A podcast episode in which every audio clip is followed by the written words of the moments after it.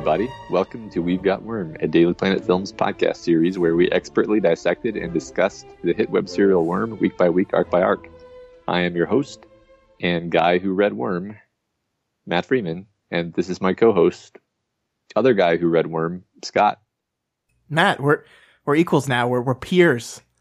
There's no more demeaning introductions of me, no more forcing me to sing or calling me your homunculus or something else. Finally, Matt, we are the same.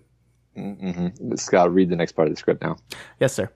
This is the podcast where you guided me through Wildbow's world of superheroes, supervillains, and everything in between as we inspected, interpreted, and even speculated on what this story was and where it was going.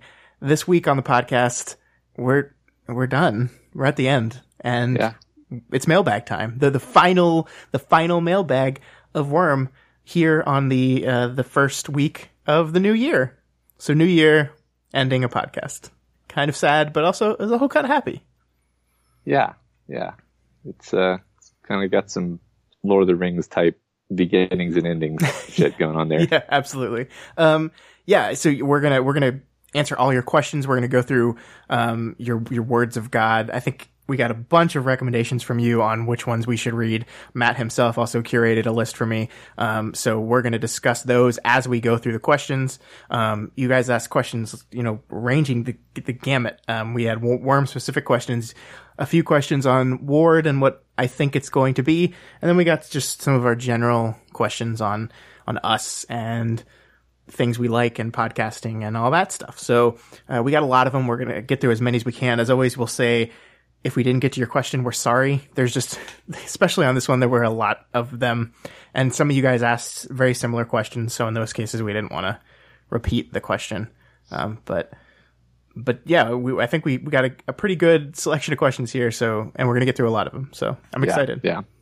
Yeah, and we're not doing like a, a questions section and a word of God section specifically. It's it's more like um, a lot of you had word of God questions in your you know in, in your questions, and then I'm just going to kind of throw mine in, uh, and, and you'll just you'll get all that in one big dose Yeah, I think of goodness. I think that's the best way to do it.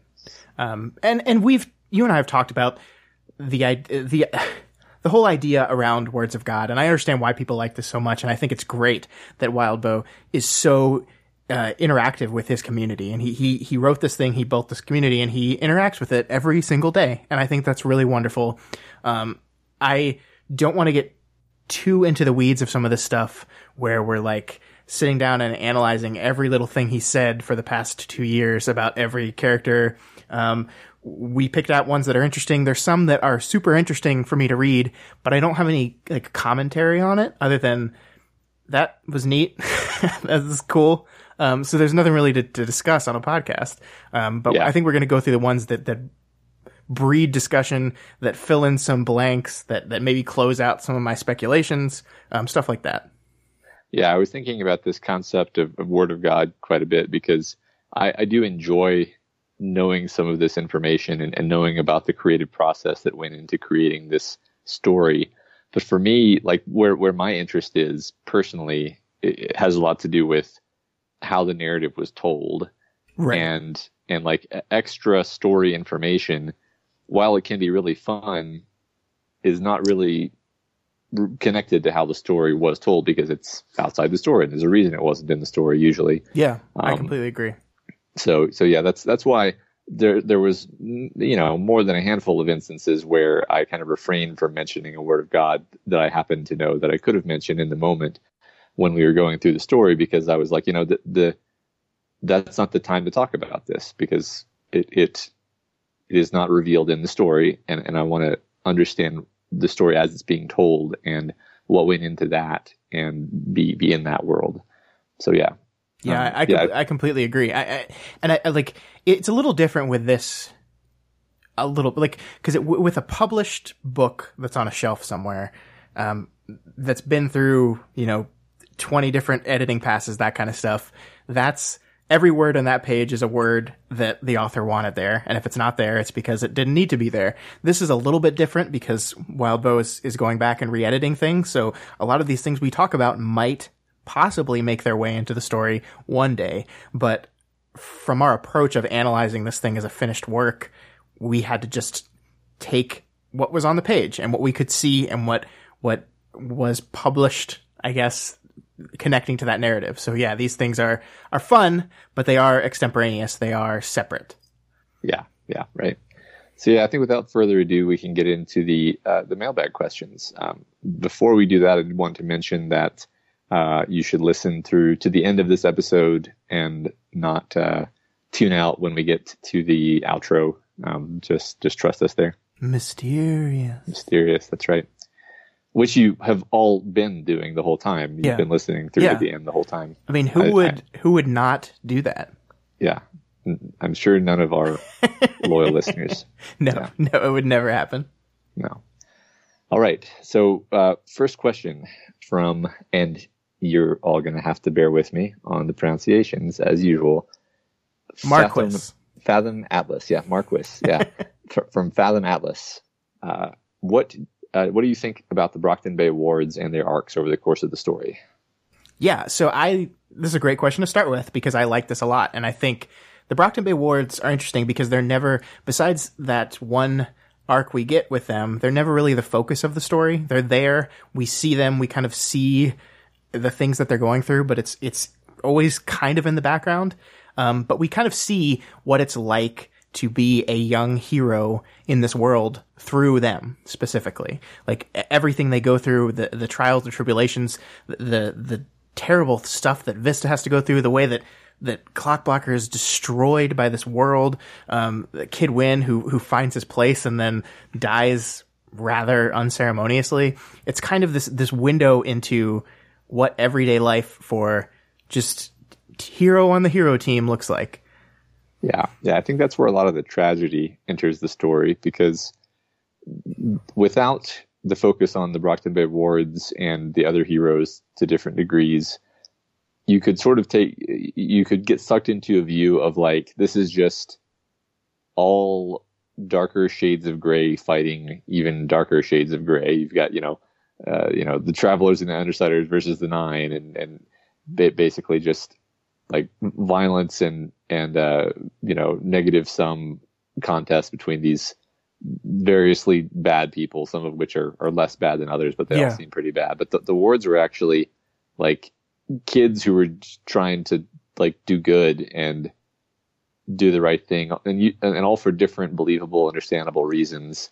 And like you said, um, this is a really harsh world, and and it, it did not, you know, this was not like this was not the kind of superhero you know story that ends with like a big happy music swell as the hero you know flies toward the camera and and uh, and the credits roll it, it, it there there was no there were no breaks cut for the Brockton Bay Wards so I think that was a kind of exemplifies what the difference between what this story is and what other superhero stories are.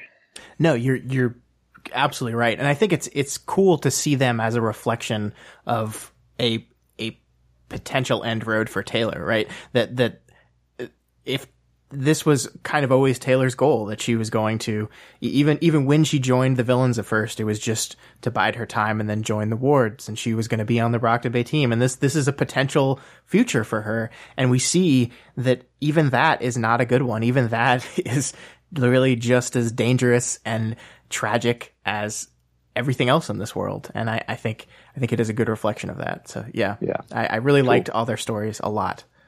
Yeah me too Kid Win is still a loser, but but Yeah. he he did good. You did good, buddy. He, yeah, he did his best. This next question from Aquamarius.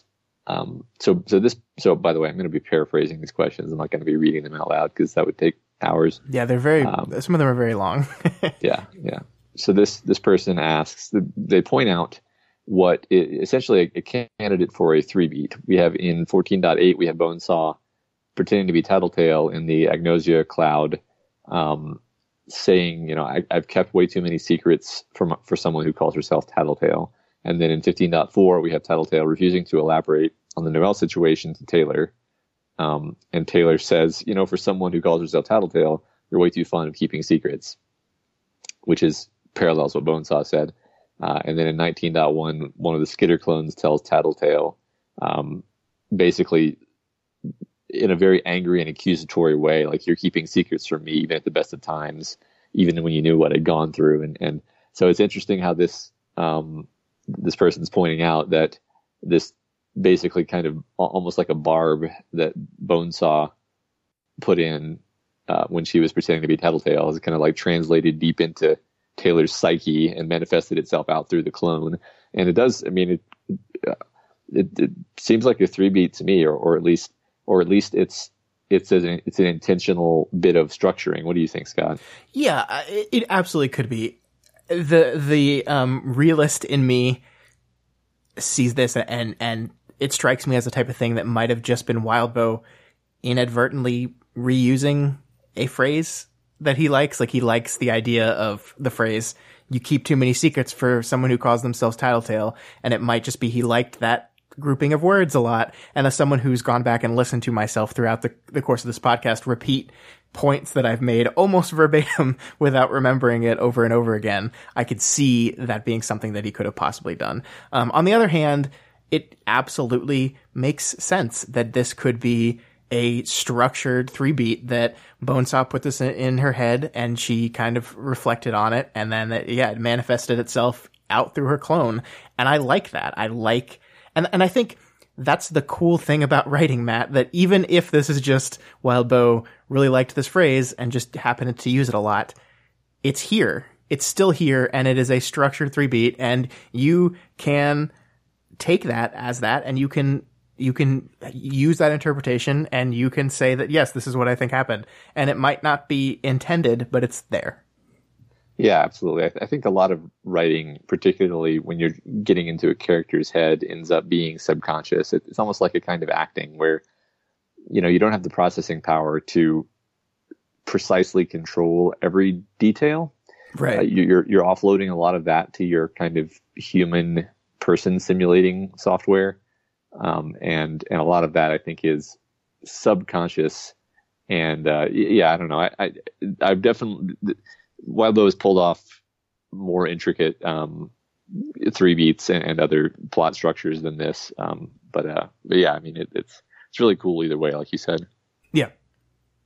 Okay, so next question from Reg Regvlas who was Valkyrie making eyes at in the security footage when it, you know, uh, so basically says Valkyrie was trying not to look like she was paying too much attention to this young man in a white bodysuit. Um, so what's going on here, Scott?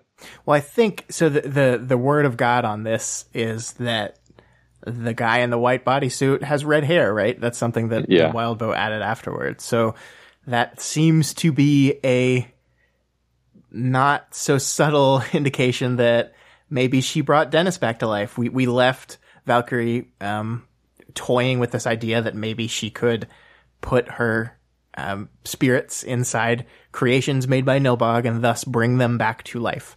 Um, so maybe that's what we're hinting at here. Um, I don't know how much I I like that. I mean, uh, yeah. I, I like and and especially considering there's a sequel. Like, if there was not a sequel to Worm, if this was just a fun little Easter egg we left the story with, then I think that would be fine. But because we're in a sequel or moving forward, and I'm assuming Valkyrie will be a uh, relatively important, if not extremely important, character in the story going forward, um, I would hate to see us kind of just use this as a reverse on every death that happened in the previous story, you know? Yeah. Right. I'm, I feel pretty identically, I think. I mean, it, it, yeah, because before I kind of knew that Worm was going to have a sequel, I was like, oh, okay, you know, that's, that's, that's neat. Um, and, and then I just kind of didn't think about it much more. But the, then you start thinking about the implications of it on, in terms of like, oh, are we going to see these characters again? Is this going to undermine the really impactful deaths that we got for, you know, Clockblocker is probably the, one of my number one ones where, where I was like, one of the things that makes the story feel real is that a character as important as Clockblocker is killed off screen, basically. Yeah. Um. So. Well, and it it feels, and I don't want to say this, it feels kind of fan servicey to me, um, because like, and I think that's okay because it's in a statement that Wildbow made extra textually. It's not in Yeah. the book. So, but the only reason, like the only reason for the first person that Valkyrie to have brought back is Dennis is because we, the fans, like Clockblocker so much. So, Yeah. like it, it, there, it, there's no in-universe reason for that. So it feels to me like this at, at one point could have just been a fun thing, just a, a fun bone to throw to people. Like, hey, look at this. This could possibly have been the guy you all love. And I don't, I don't know. I, Yeah, right. And that, that that's one thing about Word of God is like I have no problem like it's one thing to say I want to make sure I say this right. Like it's one thing for Rowling to come out and be like, "Oh yeah, by the way, Dumbledore was gay." Like because that's like that doesn't really have anything to do with the story and doesn't matter really. Right. Like like it does it doesn't change anything. Um, and, and there's a lot of Word of God where it doesn't change anything. And then there's Word of God where it does change something. And you, like you go back and you say like, oh, this person was lying about this. yeah, Like canonically, it's like, oh, well, that wasn't in the texts, and now I have to rethink all kinds of motivations and stuff like that um, in terms of why events happened. And I, there's the, problem is there's not really like a bright line between these things because you could very No, well say, yeah. oh, Dumbledore, Dumbledore being gay did change things. It changed certain motivations. It's like, yeah, but I think you know what I mean. There's there's a spectrum definitely. Um, yeah, yeah. No, yeah, I, I think you're right. I think that this is this is where it's complicated, and this is where these things get. That this is our first word of God question. We're already on this this idea that this is kind of nebulous, and we're in this weird area where like. How much does this matter? How much does it not? And and like I said, the only reason I think this matters is because we are not done with this world yet. We are going back into this world, and if we've just done this and created something in this world, I I worry what that means going forward. Yeah. How it does recontextualize and how it does change a lot of what we just saw. Because, I mean, Brian died on that oil rig when she was around, and so are we gonna bring Brian back too? Like, did she take his his shard? Like, what? I, I like, yeah. I just, I don't know. I don't know. Yeah. Yeah, I guess we'll just have to see. All right. Next question from Sir Graug. Whose character arc in the story most surprised you? Uh, and uh, and which one did you feel sorry, I really messed that up. yeah. We're No, rusty. It's been two whole weeks since we podcasted. I know, I really forgot how to do this. Whose character arc and story surprised you the most and which one did you did you feel you most expected? Whose arc was the most satisfying to you and whose was the least? Uh, you want me to go first? Yeah. Okay. please. Um, I think I've said this before, but I'll go ahead and say it again. Um, Imps surprised me the most. Um, and I think it's just because, like Imp herself, uh, she just kind of sneaks up on you, and you don't you don't realize uh, the transformation that this character is going through is is pretty masked at first, and it's not until really after the time jump that you really start to see the things that she's becoming and the, and the things that she's doing, and you, you find yourself suddenly caring about her in this way that you didn't think before. Um, she was always kind of outside the central group in my head because she was a late joiner, um, similar to, to, to, to Parian and, and Foil. Um, but then suddenly you just find yourself caring about her so much. And that just, it, I did not expect that to be how things went down. And I was really, I was really happy about it because I like Aisha a lot and I like her arc and I like the journey she goes through. I just, I, I the, when the character was introduced, you, I could, you could have said a million dollars if you guessed if this character is going to be important and I never would have done it. Yeah. Yeah. Yeah, you know, um, in terms of most surprising, I, I, I definitely feel similarly about Imp. Um, I I think uh, uh, Colin, you know, Defiant would be one for me because of how, you know, again, like you just said, if, if you if you told me this character, you know, as he's represented toward the beginning, turns into this guy later on. Oh, and by the way, it feels really organic and earned. Like th- that's the part that's harder to swallow. Usually, is like people try all kinds of of really unbelievable character, uh, uh, you know, changes when the plot calls for it. Like, oh, this guy needs to become evil now, so they just start doing bad things. And Mhm. It's like I don't. That's difficult to pull off in a way that feels earned, and, and you're like, yeah, I I buy that. In fact, if I were in that situation, I would I would act that way. And um, Defiance really did. You know, one of the cool, one, like one of my favorite moments, one of my big like fist fist pump moments is when is when Defiant is the one at the switch, you know, to to kill Scion, and it's like, yeah, that was that was earned. Yeah, no, I think you're absolutely right. Um, that's a good that's a good answer too. Um, most expected, I'm gonna say Rachel here, um, because I think I think the thing about Rachel's arc, and we've talked glowingly about this thing basically through the second half of this entire book. Um, but I think Rachel's arc is very standard. Um, and I don't mean that in a bad way. I mean, she goes from this like gruff, angry loner to a person that learns to be around and trust people again. And that's, that's a very, um, uh, traveled arc in the world of fiction. But like I said last time, I think this is a textbook example of exactly how to do that arc right and how how to make it feel earned, as you said, and how to make it feel satisfying and how you're along for the ride the entire way. So I saw this coming. I think, I think one of the first things I guessed in, in one of our first uh, episodes where we did speculations was that, that, that Rachel and Taylor were going to become really good friends by the end of the story. And of course I was right. Um, so I, I expected it, but that didn't make it any less satisfying and any less beautiful. Yeah. Yeah. Um, yeah, I don't know if I have a, a, answer in my hip pocket for for the for the most expected. Um, I I don't know if I. Yeah, I think because of the way I read this story, I was not in a mode of forecasting things, and also like fairly early on.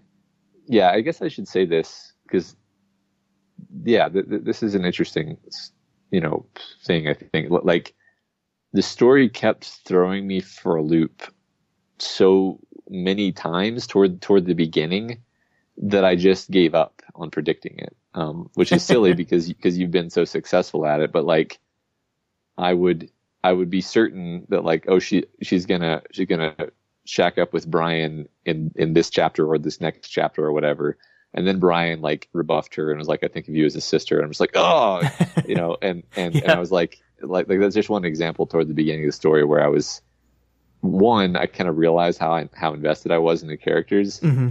and two, realized that like this author was going to stay one step ahead of me in terms of the dynamics of the characters. So, um, and yeah, I was just reading hecka fast, so I, I didn't I didn't didn't really didn't really get to a point where I was like, oh yeah, this this is going to go this way. Um, I, I, you know, if if I thought about it, maybe, but I didn't think about it. That's really funny because there's a there's a post that was made in the thread today by a guy um, who decided to come to the worm their parahuman subreddit and ask people when the book gets good, which is a dumb thing to do because everyone there is going to say uh, the first page because yeah. obviously they like worm or they wouldn't be hanging out in the subreddit. But anyway, um, his comments was about how this seems very standard YA fiction and like it's very obvious that Brian's going to be the love interest. And I was just like chuckling because all these things are are subverted in very yeah. shocking ways going forward right. into the story. Did anyone did anyone meme uh, amazing? Everything you just said is wrong. that's that's my favorite Last Jedi quote. Um, yeah, right. No, I don't think they did, but but maybe I'll I'll jump in there after this and do that. But yeah, um, I, I, think you're right that that you know generally the, the, beginning of the story is setting up what maybe on the surface appears to be this very standard kind of YA story, and then it it definitely shifts rather dramatically, so it makes um, predicting arcs difficult. And I think I think the thing you'll you'll notice if you look back at my speculations, except for one or two times, I'm very like mute on broad overarching story moves because it yeah. really wasn't until maybe arc 26 that I finally like realized what what the story what the overarching story was going to be and I think that's because Worm kind of uh, zigs and zags and and you don't necessarily see where it's going at the beginning. Yeah. Yeah, right. I, I agree completely with that. That's um it it shifts footing so many times. It even shifts genres. We talked about that yeah. as we kind of as we went. Um, and you know, you definitely you definitely don't expect the Slaughterhouse Nine arc when you're when you're in the first you know three or four arcs. You, no. you, you can't see that coming at all. It, No. it seems like a completely different story. I still remember that So- first chapter um, that was in the uh, the wards um, arc, where we Yeah. see them uh, having left the dead the dead burned people hung up and Yeah. displayed, and I was like, "Shit, we're we're Yeah. do- we're doing something else now." And that Yeah. was that was after the huge Leviathan battle that I was like, "There's fucking kaiju in this story now." So yeah, it it it definitely definitely always is surprising. So um, Yeah. I think we got completely off topic of that question, but it was Yeah. fine. That's fine. That's the point of these. It's, it's like we're doing a live Reddit thread post. right. So next one is from S- Slasher17. Uh, and this person is basically just telling us to go look at the worm memes on TV tropes. I did. We I did, did they were- that. They're, they're funny. They're very funny. They're very so funny. just just kind of i guess this counts as trivia like one of the first kind of initial big sources of traffic to worm was some good samaritan going on tv tropes and making a really thorough i don't know how to say it exactly but basically littering worm references throughout all of the tropes and, and and people then following those links to worm and and that apparently led a lot of early readers um, i don't know i don't know in the aggregate what that actually came to but um, that's I pretty that's awesome because Yeah. yeah, that's one of the things I wonder. We we were not in on this thing from the ground floor, and I I mean you I think you it was already done when you found it, right? Like you didn't. Yeah. Yeah. So it makes you wonder, like, how did this grow to the point where it is? And it's, I think it's got, it's got a, a very high ceiling that it hasn't even gotten to yet. But you always wonder how the thing gets to where it is because Yeah. we basically relied on this community that already existed to funnel the growth in our show. And, but we weren't there to see how that grew, that grew initially. So it's cool to see that someone, just one or two people deciding to do this led to something. That's cool. Yeah, that was a big one. And uh, Eliezer Yudkowsky of the rationalist community putting a pretty pretty uh, convincing plug on, on this being a good story uh, was another thing that happened to lead a lot of people who happened to have the mentality that would appeal uh, that, that the story would appeal to. Um, God, that was a terrible sentence. We're really out of practice. um, It's all staying in. yeah, This is All good because we'll be ready when we get to Ward. yep. We'll be all sharpened up. Yep. Yep. All right. Abyssonym. Abyssonym. Oh, I like that. That's good. Uh, says um, basically, this person points out two Word of Gods, uh, which are basically what if Word of Gods. And I don't. So my idea here was I didn't want to go into super deep detail on on these. I just kind of wanted to talk about this idea of what if Word of God. So one of them I think was uh, this idea of like what if Leviathan had hit I think it was Florida instead of Brockton Bay. Yes. And one of them one of them I think was uh, uh, what if Amy had joined the Undersiders. I Yeah, and there's there's also a what if um, there was no PRT. I think there's a there's a what if no cauldron as well. yeah. that, that I read. Um, Yeah. yeah, these are all super interesting, and and like you said, I th- there's not too much to go into discussion wise. I think the coolest thing about these is it shows like the reason why one of the reasons why this story is good is because Wildbow has such a good grasp on world building. And I think these what ifs show that because he has such a good handle on the world and the characters that he can spout out oh um this little thing changes and he feels the ripples because he knows the characters and he knows how the characters are going to react to that he knows how that's going to change this he he has a, such a good grasp of his world that all the stuff can be can be created by him rather quickly and feels like it fits within the same world and the same story. Yeah, right. It's like it almost doesn't matter what happens to the characters because he, he puts character so so front and center that their reaction is going to be authentic and is going to be satisfying regardless of what happens in the story almost. Yeah, yeah. My favorite part of the Leviathan one um, was how Armsmaster changed because he didn't go kind of all out into his plan because it wasn't his home city and he couldn't predict the villains as well. Um, so he stayed in the protectorate and was like honored and, and an honored part of the protectorate and never freed dragon and, and all these things changed because of that. And it's all within character because he never had his low point moment. And because he never had his low point moment, he could never go on this journey of discovery.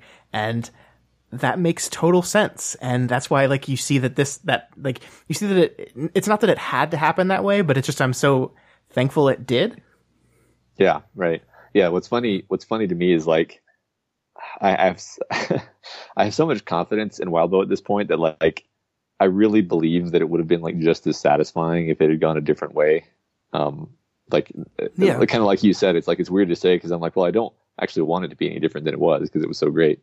Um, but like uh, could have thrown any kind of wrench into the story and, I, and he would have like you know done a 1080 and landed it so um, yeah yeah yeah yeah and i think the other one there is just um, i didn't read all of these because they're like really long, but yeah. um, he he linked a bunch of his early Worm drafts, and I think that I think this again, like I, I, guess from from what I gathered, what from you and other people have told me that at one point in time, Worm was not the story of Taylor. Worm, Worm was going to be Parahumans, which was just separate stories of people in this world and the things that they went through and the, the trials and tribulations of being a superhero in this world.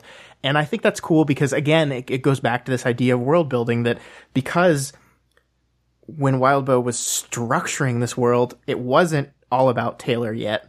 He built all these things and he built all these characters and he built all, all these places and, and, and structures that make it, make it feel real and make it feel lived in and not just a thing that exists for Taylor's benefit. Yeah, right. For Taylor's story's benefit, not Taylor specifically, because none of this exists for Taylor's benefit. But yeah, um, yeah, that's so. I think that that ties into that. Right. Yeah. I mean, some of the, I don't think I don't think I pulled out any of these to talk about because they're they're kind of the, the type where you're just like, oh, that's cool. Um, but there's a lot of Word of Gods where it's like, oh, this is this one birdcage cape that is mentioned twice. This is her whole backstory. and you're like, okay, that's awesome. Like that's creative and fun and, and yeah. cool. And, uh, that's all I can say really. but, uh, but, but, but yeah, it's like, it's, it's really clear that this whole, you know, background world has been fleshed out. I think, I think Wildbow actually made a comment somewhere that like people, people's thinking when they're talking and, and, writing and thinking about the story tends to be too Taylor centric because it's a it's told from her point of view. But like, I think the way he thinks of the story is not Taylor centric. I think it just happens to be that Taylor is the protagonist. Yeah, yeah, and I think that makes sense. I, I think at the end of the day, I think this is her story. But yeah, I mean, I she's she's one piece in a large world. Yeah. Okay. Uh, next, we have what are your favorite moments, scenes, interludes uh, that recon- recontextualize past events? What's what are the best written? What are the best executed? What are the best oh shit moments, um, etc. Basically, just an opportunity for us to kind of pick out uh, badass moments, I guess. Okay, I can do that.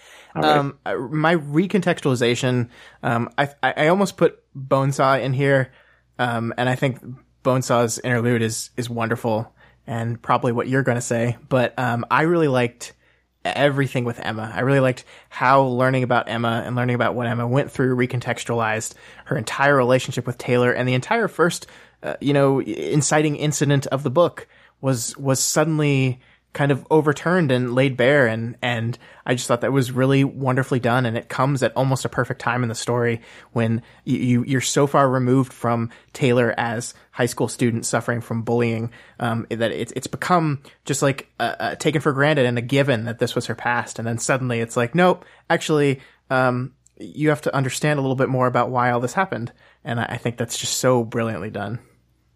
Yeah, um, in terms of recontextualization, like uh, I can flip through literally a half a dozen characters and and view their their interludes as being recontextualizations because like uh, you, you, know you already mentioned um, well so so like imp um, um, regent rachel i mean interestingly all, all three undersiders off the top of my head they're they're characters where you kind of thought you knew what was going on with them until you saw from inside their head. Right. And you realized that you were wrong about them in some fairly substantial ways. although it, it, it's not like anything you learned like contradicted their behavior. It was just like, oh, that is why they're like that. Right. And, and uh, um, yeah. yeah. that's and then yeah, the, I mean, Bonesaw was was was one of them too. Obviously, yeah. Yeah, I think that that the interludes.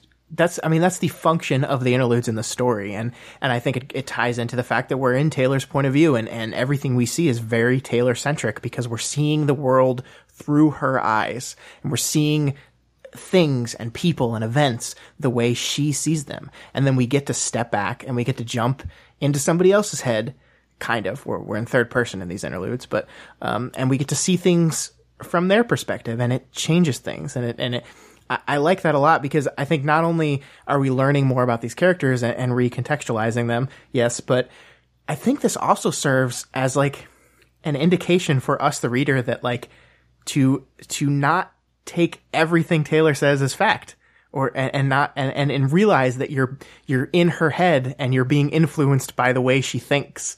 And I, I think that's a, a, a pretty good way of illustrating that, of illustrating the fact that hey, things are not the always the way Taylor sees them and always the way Taylor thinks about them. Yeah, right. I mean, it kind of it kind of reminds me of the cognitive bias of the fundamental attribution error, where you know you see a guy to you maybe know slightly, like walk into the break room of the office, like not say hi to you, slam the refrigerator, storm out, and, and you think like, ah, oh, what an asshole, what an angry person. Yeah. And like what you don't realize is like someone just like sideswiped their car and drove off or something, and like anyone would act that way in that situation. Um, yeah. and, and like that's that's something we do in real life, and it's something we definitely do in in stories where we we impute on the other characters, particularly when we have when we have a biased point of view character, all sorts of motives that they don't necessarily have, and especially when you're in a Wild Wildbow story and all the characters are imagined complexly, uh, they're guaranteed not to have simplistic motives. Yeah, yeah, because everyone's going through something. Everyone's going yeah. through some shit, and that influences yeah. the way they behave. And you can't fully understand that until you see things from their perspective. Yeah, yeah, yeah. yeah. Um, as far as best written. Um, you know, it's tough to say that, that to, to declare this as not being recency bias, but I really do feel like part of the fun in reading Worm was kind of watching Wildbow's growth as a writer during the course of it. Um, we talked a few times about how like he slowly seemed to be more confident in not only his characters but how he describes action and how he um, does dialogue and how he you know shows things from Taylor's point of view. So I really feel like by the end of the story, um, some of the best writing I saw in Wildbow was the end and the last two arcs itself. The the epilogue, I think some of some of the moments in the epilogue are just beautifully written. I think um, Speck that arc is a, a testament to his skill as a writer because he's basically challenging himself here. He's basically setting up a character whose head we've been in the whole time, and we have to slowly see her change into something else. And he's got to show us that slowly but realistically. And I just think it's just so wonderful. Yeah. Um, I definitely loved the ending of the story. I, I, I do have to just make like an honorable mention call out to the Alec interlude. I, I think that was maybe the first time in the story where I was like, this is my favorite. And then I subsequently said that about several more interludes. But the Alec interlude is very special because I feel like there's a, a degree of subtlety present that is extremely um, impressive and it communicate the, the way it's written communicates so much about the character uh, that it's it's a perfect it's one of the perfect examples of like the character doesn't really know what's going on with himself but the writing still manages to convey what's going on under the surface.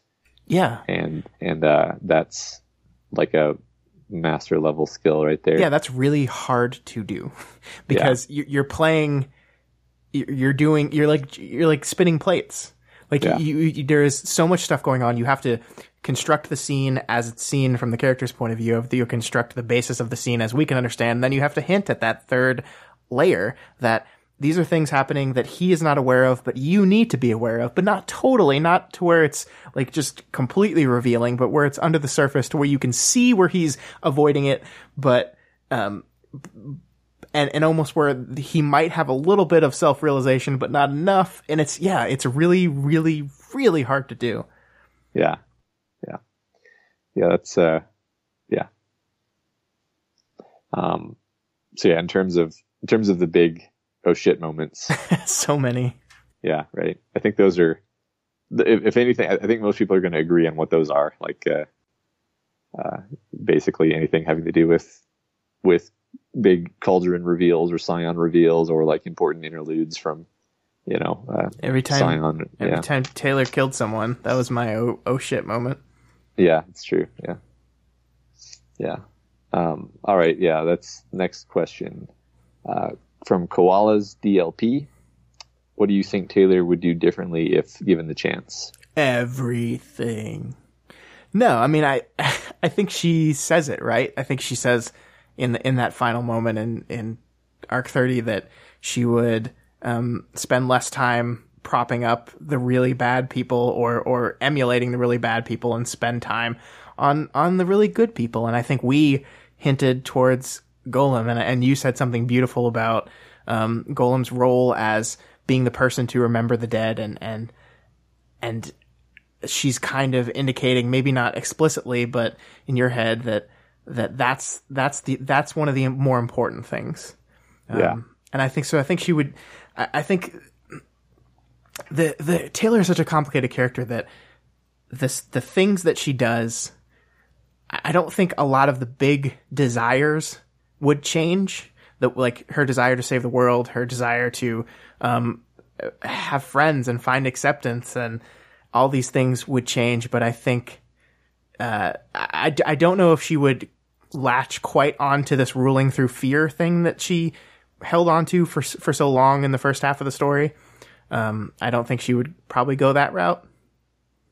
Yeah, right. I mean, there's certain aspects of who she is that aren't clear to her until the end. Even if then, like it takes her a really long time to admit that it's important to her that she be powerful and in charge and doing something significant. Um, even though you know throughout the whole story she consistently makes decisions that yeah she would only make if being powerful and in charge were a priority for her. Um, so that's the kind of thing where if she if she knew that when she was starting out, she might pay more attention to uh, working on that tendency in herself. Yeah, I think you're right. Yeah, absolutely. All right, next one from Ember Rising. Uh, so yeah, this is a good opportunity for us to discuss the Leviathan dice roll idea. the thing that everyone wanted me to know throughout yeah. the entire story. Anytime there was a question answer, um, are you are you going to tell Scott about the the Leviathan dice rolls? yeah. So sorry, sorry everyone. Scott knew Scott about knew the, about this. yeah, I think I think either either before or just after reading Arc 8. Yes. Um, and we just decided that this is one of the many things that we didn't want to talk about because it, it isn't it isn't textual. It's really interesting, and that's why we're going to talk about it now. Yeah. Um, so yeah, so for those of you who don't know, um, Wildbow uh, basically had his character list, and he and he I don't know how he did it exactly, but he rolled dice um, to determine who would live and who would die in this fight out of everyone fighting, and uh, I think I think there was some uh, there there was some wiggle room. Like you know, the, the, triumvirate I think probably had some really high you know modifier or however you want to do that um, because it would be it would, it would it would kind of strain the story a little bit if you like killed off someone who was depicted as having been in 50 Endbringer fights mm-hmm. um, and being invulnerable and so forth. Um, but everyone was on the table, and in fact, my understanding is that Taylor was given like a penalty. Taylor was supposed to die, and Aegis was supposed to live and be the new protagonist or the new point of view, main point of view character, however you want to view that. And apparently, Aegis rolled really poorly, and Taylor rolled really well, and and so the tail swipe that would have killed Taylor, just uh, paralyzed her. Um, and that was uh, that that was history. I, I, think I think this is yet another example of this idea of Wildbow being able to handle kind of like what ifs because he had the confidence in his story, in his world that he knew he could he could work in pretty much any combination of different characters living and dying and have it still work, which yeah. it, it sure did. Yeah, absolutely. And I think this it shows that this ends up being Taylor's story, but that it didn't necessarily have to be.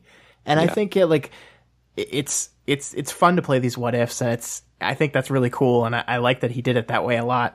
Um, and I wonder I wonder what the story with with Aegis as the protagonist looks like. I wonder how different different things are and how different things end end up.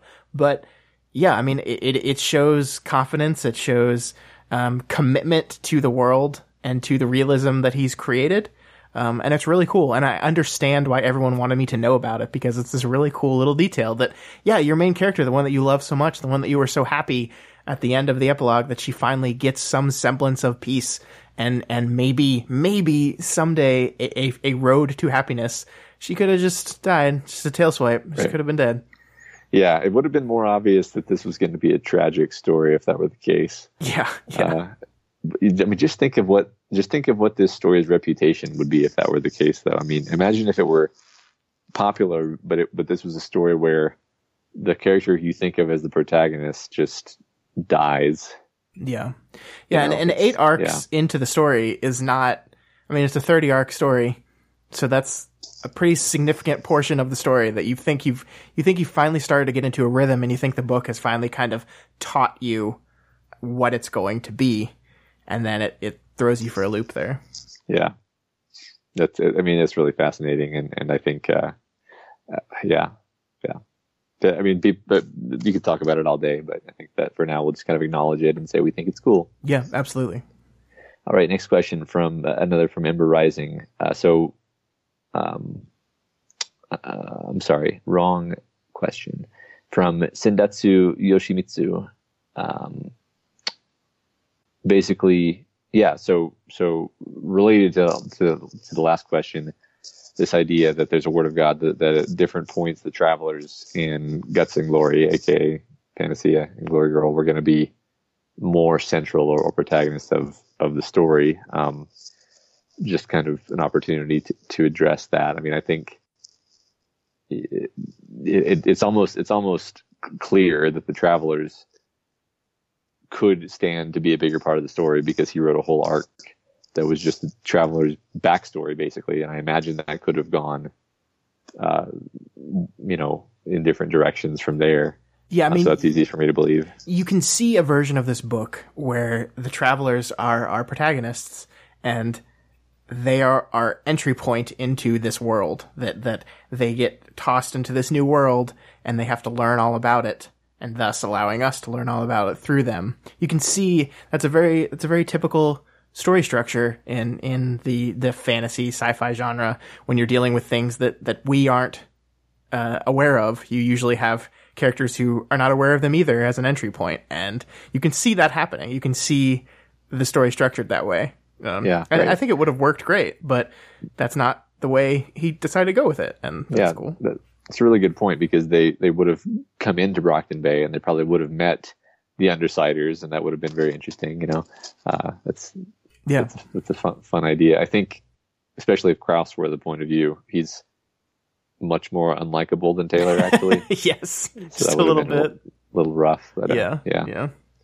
Um, all right. Uh, next question from uh, Wolf Tamer Nine.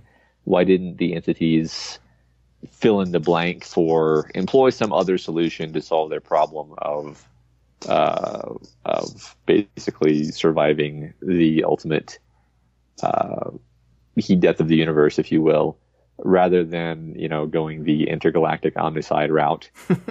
and and I have an answer to this, which is that the entities are slaves to natural selection. They don't actually have freedom of action.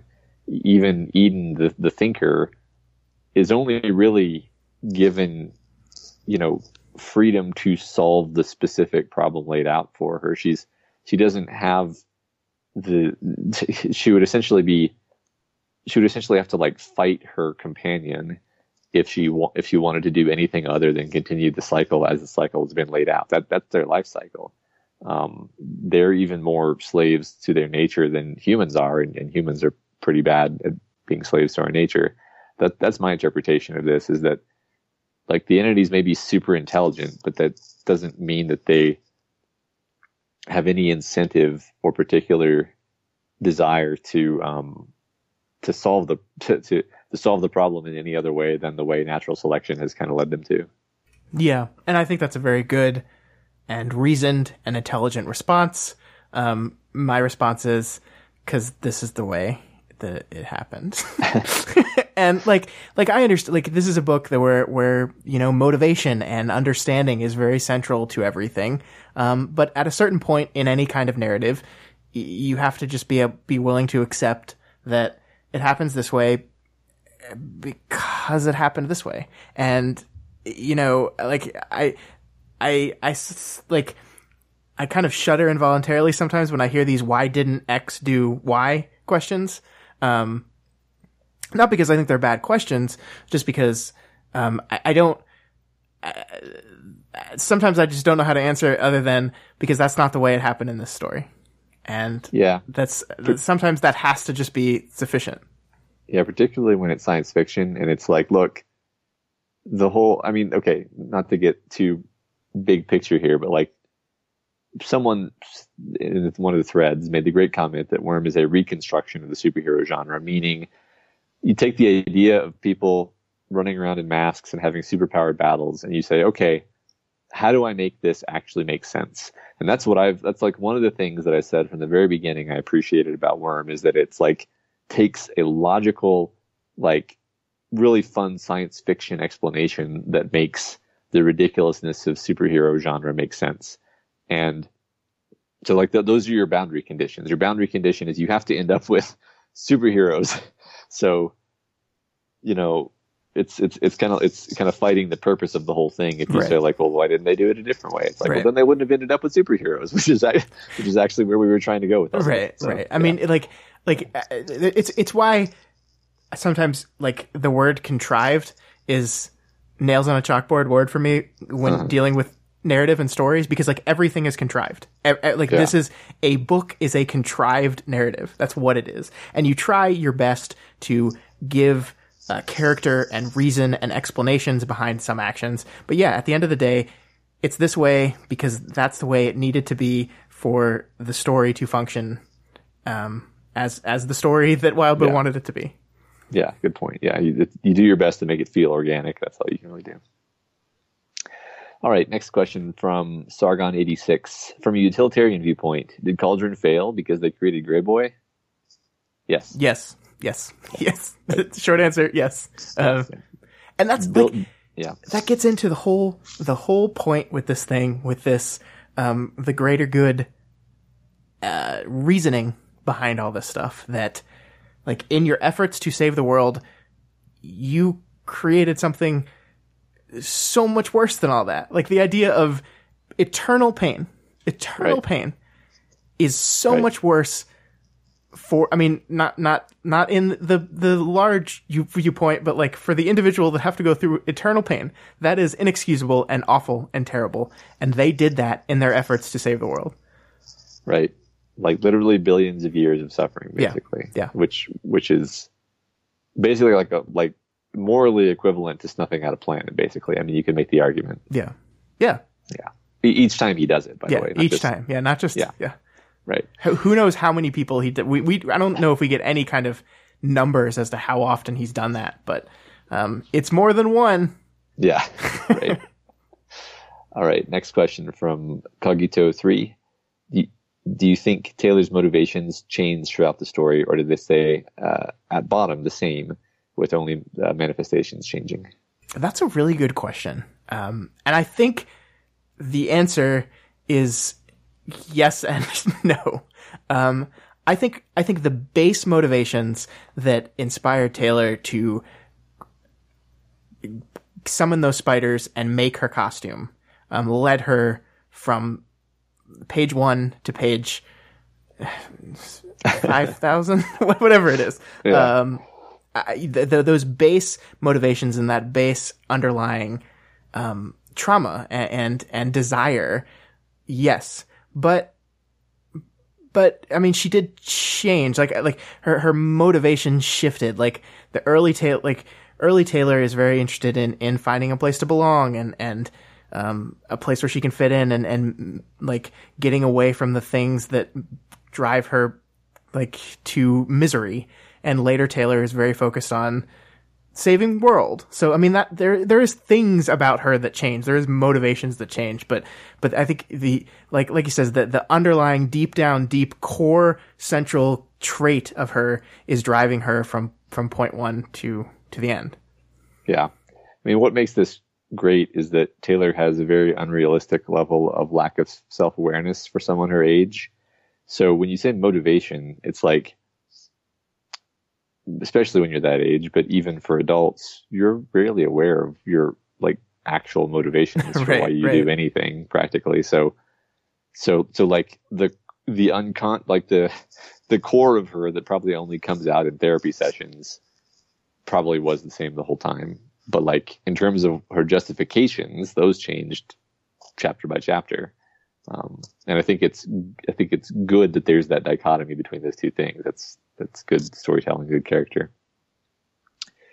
All right, next. Uh, oh, from Starlight at Dusk, what is your favorite unconfirmed theory?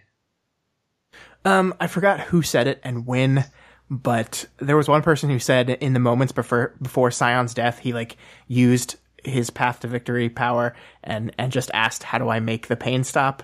And it it just told him, you know, don't move, stand still when when the bolt that Foil fires at him hits him. And I kind of, I kind of love that. Yeah, I love that so much. right. As soon as I saw that, I thought that was fantastic. yeah. Um, I, I like any theory that implies that the mysterious third entity, um, Abaddon, is the fan name. Uh, I'm sorry. What what was? I don't think. I don't think that's the right name. oh, I'm sorry. Is it all the berries? No, it's Oops All Berries. Oh, oops, all berries. Yeah. Yeah. Sorry about that. It's okay. Um, yeah.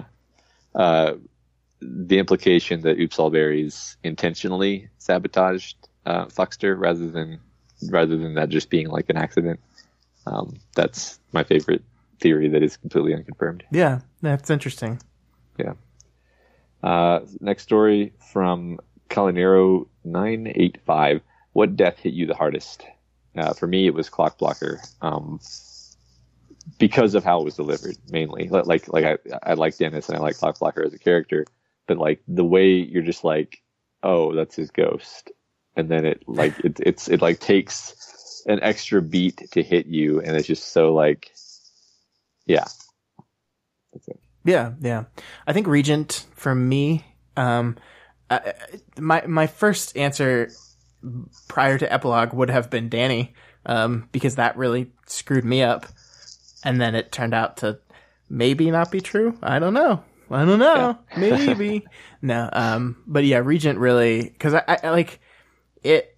It's such a it's such a wonderful scene, and it's such a like dramatic like holy shit moment and I just I don't know it really it really fucked me up because Yeah. this is this character that I both liked and hated at the same time.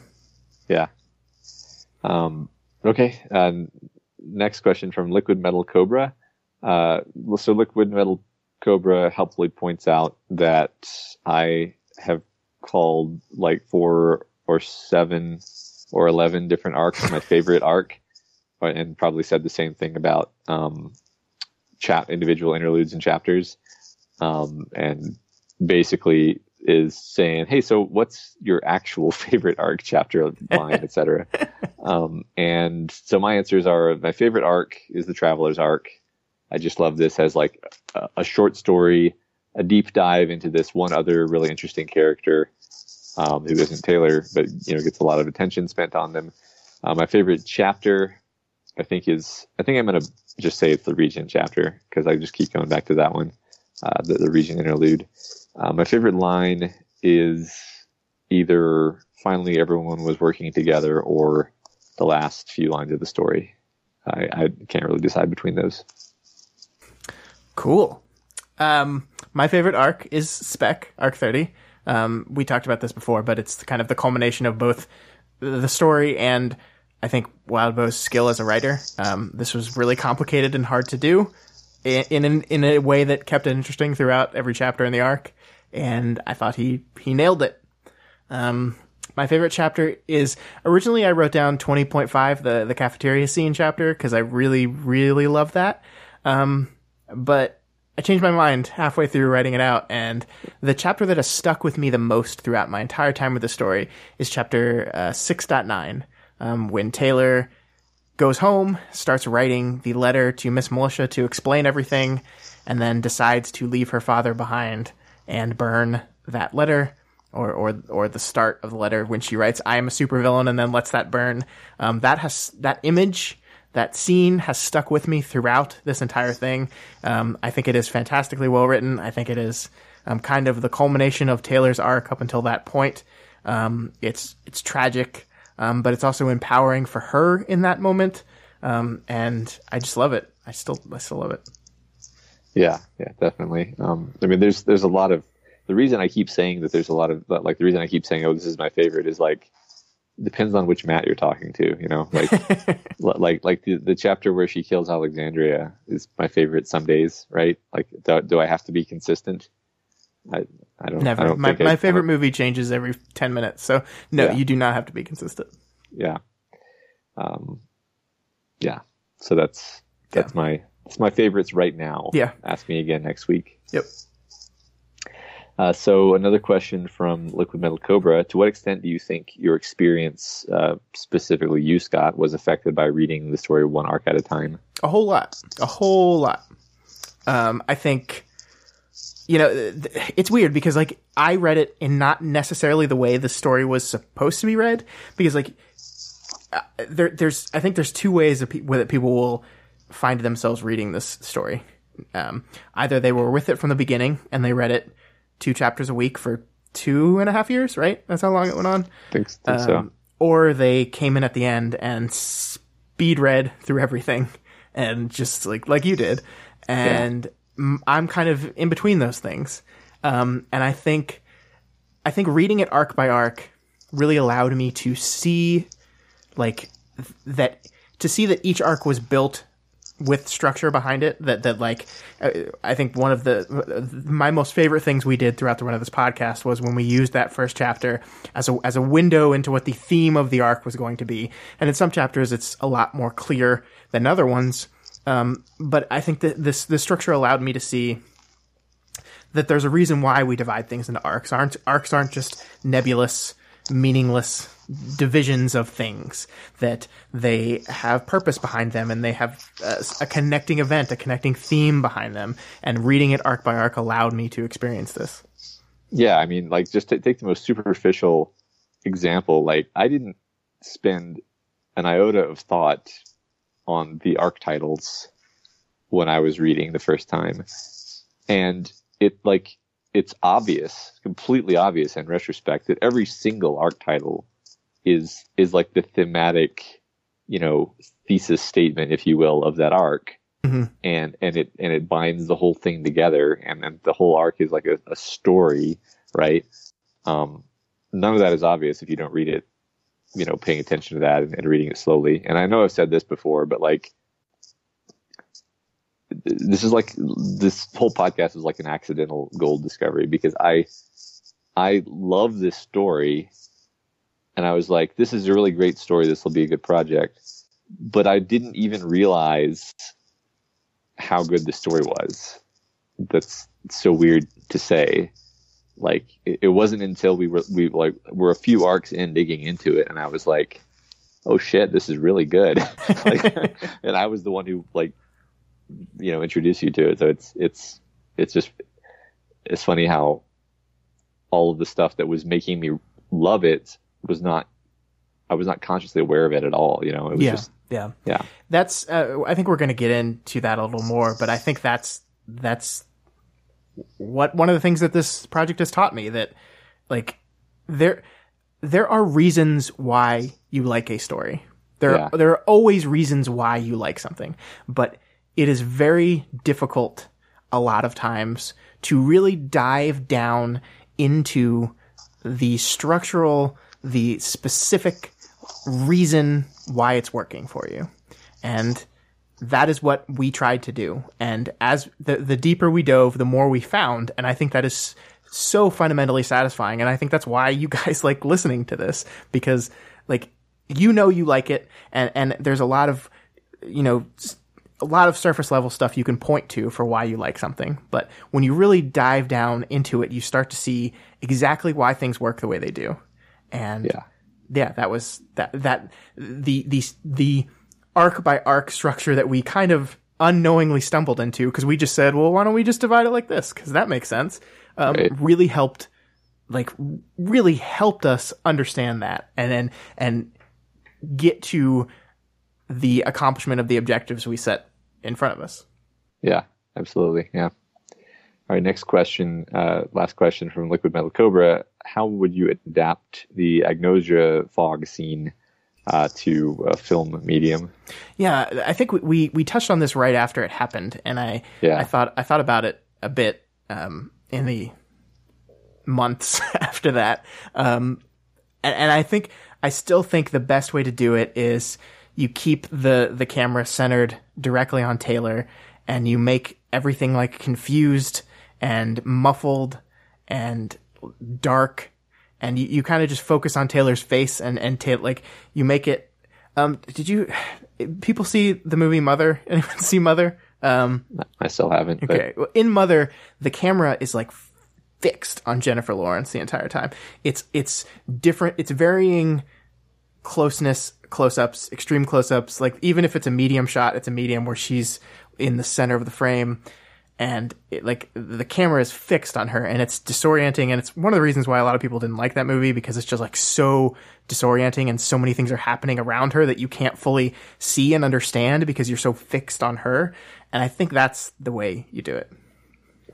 yeah, I like that a lot. And, and I was like, my, my, my riff actually on your idea would be like the, the shot is either on Taylor's face as she's talking to people out of frame who whose voices are distorted, or, or it's behind her head, but the focus is on the back of her head, and the people you see in her field of view are like well out of focus to the extent that you can only sort of see their coloring Yeah. um, that would be, and then like you basically just switch between those two. Um, you know, at, at most you might get like a distant shot where you can't see any details, but yeah, I think, yeah. I think you could basically there's all kinds of tricks that you could use to make it not only work but actually be pretty cool. I think. I mean, one of the things you could also do is just like turn into the skit a little bit and just have it be dramatic irony to where the audience knows who these people are, but it's very clear that your main character doesn't. And then a lot of the tension is derived from the fact that we know and she doesn't and seeing how that's going to play out. So you could just Yeah. admit that it's hard to do and just go into it that way. Right, because basically there's only the one chapter Right. where where you don't you really don't know it's them, um, and, and then you you are fairly suspicious it's them all the way to knowing Right. it's them pretty Right. pretty quickly after. So, yeah. All right. Oh yeah. Um, I like this question. Uh, Tinky Forecast asks, "When did you know this story was something special?" Chapter one. No, I'm kidding. Um, I mean, I, like, I, did we ever tell the story of how we decided to do this? I don't remember. I don't know if we've done it or not. Um, we, you basically for how many years? Three years had been telling me, Scott, you should read this book and, and bring it up in podcasts every time we talked about anything to do with superheroes. Um, and I finally said, Hey, maybe we could like analyze this book because I had been listening to a lot of podcasts uh, in the same kind of vein that, that really analyze literature. And I thought we had something to say and could do something fun with that. And this seemed like a good project. And you said, read the first arc. And if you like it, we'll do it. Um, and so that's what I did. I went down and I, I read the first arc. I was on an airplane and then I landed and texted you and said, let's do it. Um, so it's not completely false to say that I knew it was something right away, but I think that the first time it really hit me that this is going to ju- not just be a fun project with a book I enjoy, but something that will stay in my life forever was around my favorite chapter, which is chapter 6.9. Um, yeah. or Yeah. the first time that we blew up the two hour mark and Yeah. left that behind when I realized we had so much to say that that two hours was never going to be achievable. Yeah, right. Um, yeah, I mean, I, I think, man, it, it, it's it's it's a really fun question to think about. Like, answering it is, is almost boring compared to just thinking about like, Yeah. oh, what is the what is the moment? And I think like my conclusion after thinking about it for a bit was like different. There's different points in the story that that hit you with different degrees of oh, this is special. Like like a rel- like a relatively minor one you could say would be like the the in and I think arc 5 there's the big the big villain meeting. And that's the first time for me that I started that I like realized oh this is getting really complex and there's all these really interesting characters playing off each other in and I'm like completely like bought into this story in a way that really rarely happens you know. And yeah, there's probably a dozen little points on the way to the point when things go full sci-fi with the travelers and then horror with the nine and like it's the genre shifts are one thing that that hit you as being like oh this is this is new where are we going with this Yeah. um I, I like that Uh, answer yeah. a lot, actually, um, because I think there is there are moments throughout the entire story that you realize, wow, this is something special. This is something different. This is something great. Um, you're, you're absolutely right. Um, Yeah. and it it continues like uh, the the and and the the the story's continued ability to surprise me, even as we rounded the finish line, like really really are, it sticks in my brain. It really does. Like the the first time we had the entity arc, uh, what ended up being Scion's backstory, um, was like this moment of of serious like holy shit, and that's late in the story, and and like you're like this continues to surprise and delight, and that is special. Um, Normally, especially someone who's, and I, I don't, don't want to say this n- negatively or anything, but someone who's read as many stories as I have, like you, you find your ability to like pick up on what the thing is going to do pretty quickly. Like you're like, I know what this is about. I know where this is going. I know what it's going to do. So the ability to surprise is kind of treasured to me. And, Yeah. and I, I just, I don't know. I, I loved it.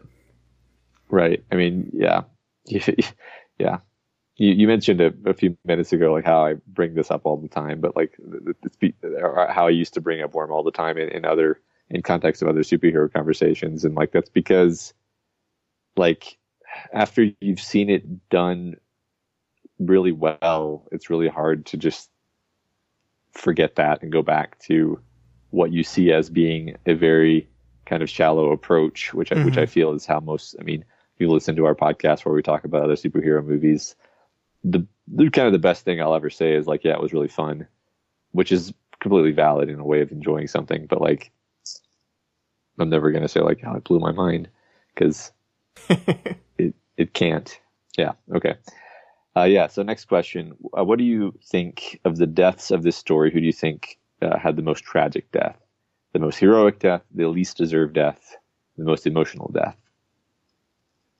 Um, so for me, the most tragic is my boy, my boy Brian. Um, I, we talked about this a bit when we realized he was good, good and dead. But I think his story is so tragic. Um, it, it doesn't have. There's no clean resolution for him. It's just kind of, uh, you had a rough life, and then this terrible thing happened to you, and you were just never really able to get past it, and then you died. The end, and that's rough but it's also real. Sometimes that happens. Sometimes you don't have this nice, clean arc to finding a better version of yourself. Sometimes the world has other plans for you, and and that's really tragic. yeah um, How about you?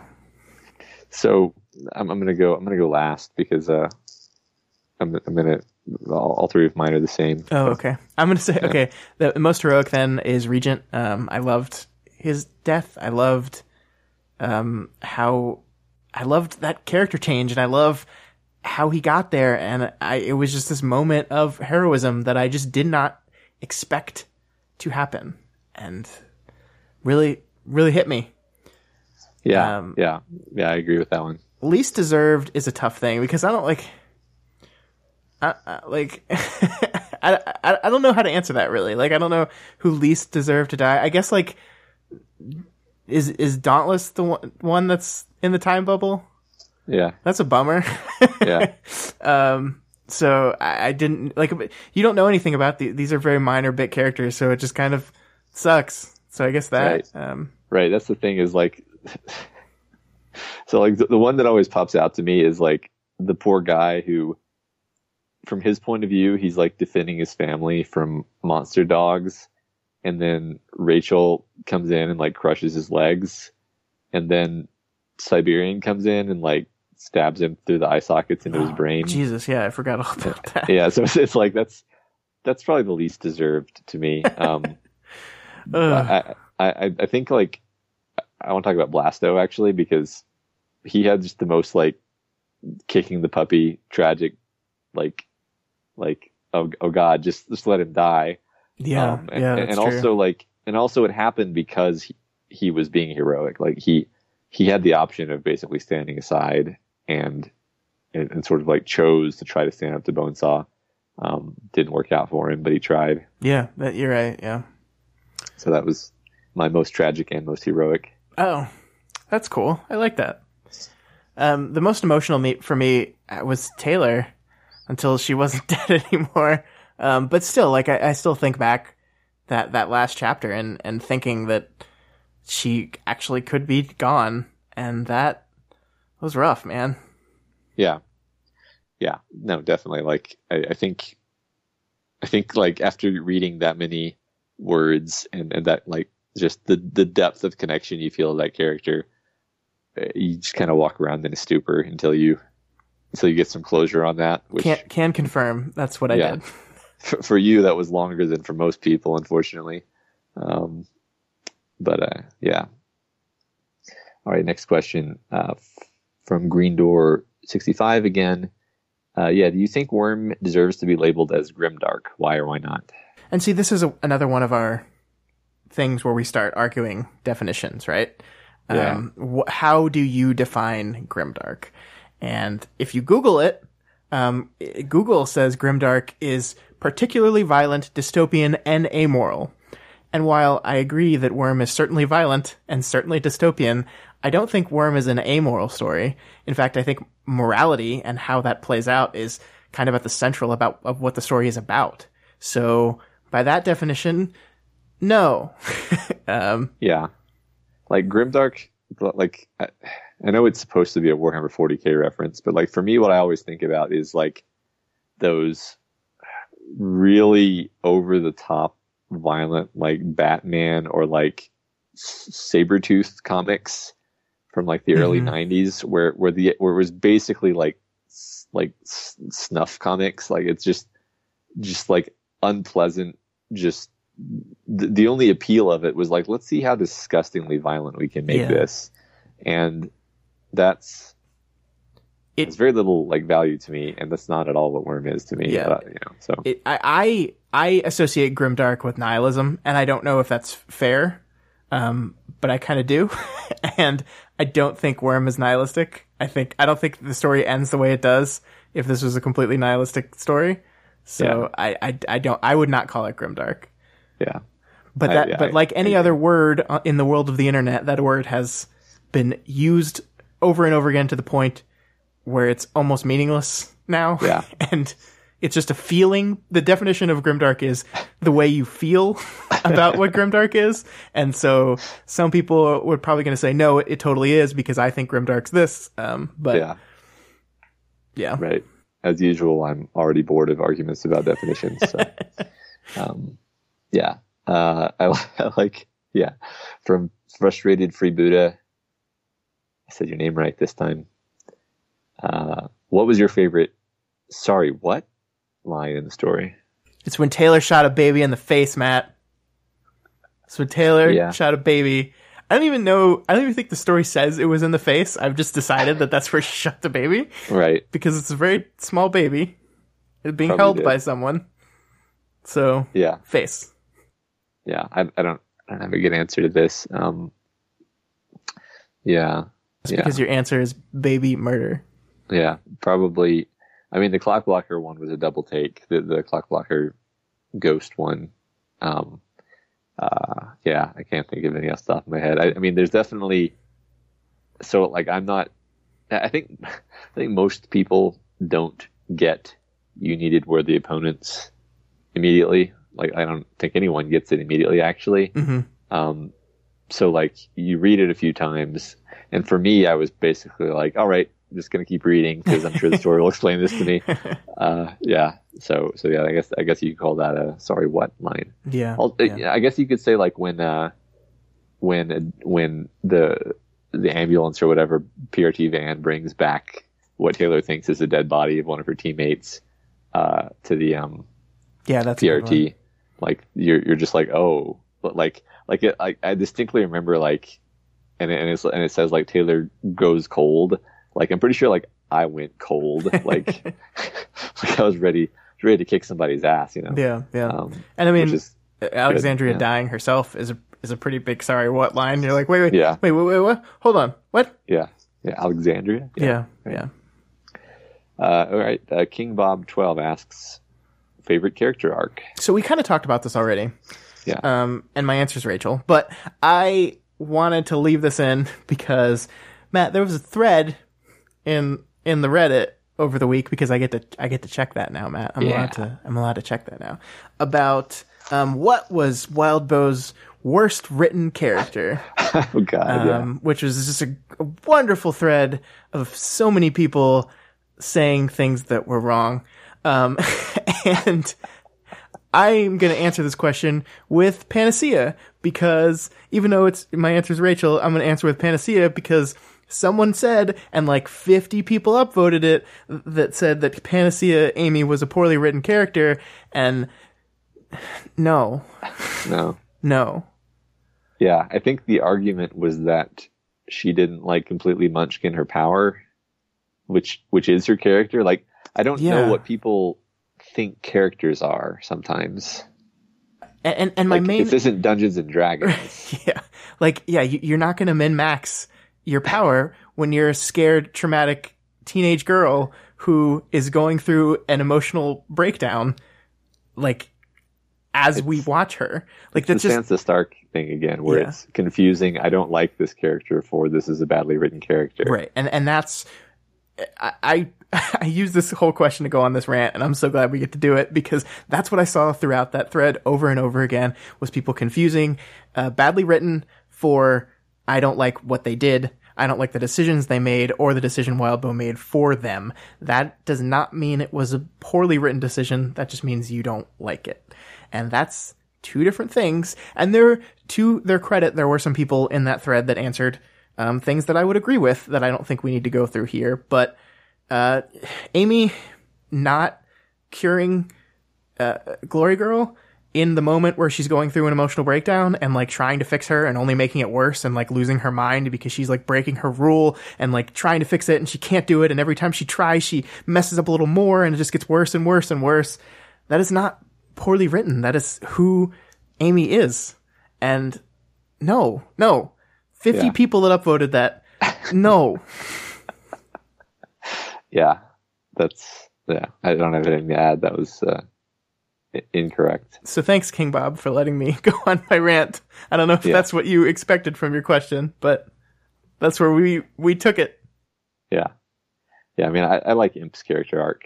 Um, that's uh, because you you just really don't expect it. You know, it's very it's a very it's like a very novel kind of arc to me. Like I always appreciate it when there's something I just haven't seen before. And like I said, I said I like Defiant's arc, but Defiant's like asshole who's redeemed. I mean, there's nuance there obviously, but like it's it's kind of an arc. It's kind of an archetype. Like mm-hmm. imps, I can't really fit that to any archetype personally. So, so that, I like that a lot. Yeah, absolutely. Good good answer. All right, expert eye rollinger asks, "What epilogue would you have liked?" Um, I would have liked to have seen Golem again and see how he was doing in the result of the the gold morning. Is that what we call it? Yeah, Gold morning. Okay. Um, or I would have liked to see Amy. Um, we got some hints at what was going on with Amy in the teacher interlude, but uh, I would have liked to see her again because she's a really well written character. Yeah, I, I, think I would go with Golem. Yeah, I agree. I, I wanted to see more from what was going on with that guy. Okay, from from Burn Victim 42, what actors would play various characters? I'm so bad at these games. I can never think of the right people. And then someone will point it out to me. I was like, oh, that's great. Why didn't I think of that? Um, I, I, so the only way I know how to answer this question is by saying you have to hire teenagers that look like teenagers. Like you, you, you have to. Like there's the tendency in some of these teen works to hire like 27 year old people to play 15 year old kids. I'm looking at you, Dawson's Creek. Um, and I just, you can't, you can't do that with this. Like, them being young is so important to their character and the things that they go through that they have to look young. Yeah. So one, one thing I, uh, commented a million years ago, probably under a different handle, actually, now that I think of it. But, but like, my thought was actually, someone was making the point of like Taylor needs to be a 15 year old, 5'10 with shoulder length black hair and a slightly wide mouth. And I'm like, no, actually, no. Taylor could be played by a, you know, blonde, five foot, you know, whatever. It doesn't matter. The point is, it has to be someone who can convey Taylor's character this like kind of cold, internalized ruthlessness, yet still how like somehow likable. Like you have to nail, like you have to be able to nail that, and that's what's going to be much harder to find than someone who looks like how Taylor's described. So yes, I complete I completely agree. A lot of times with fan casting, we go, let's marry the physical looks, and it is so much more than that. Um, every time we talk about this, I go back to the internet losing its mind about Heath Ledger as the Joker, um, because it's the best example of when everyone was wrong.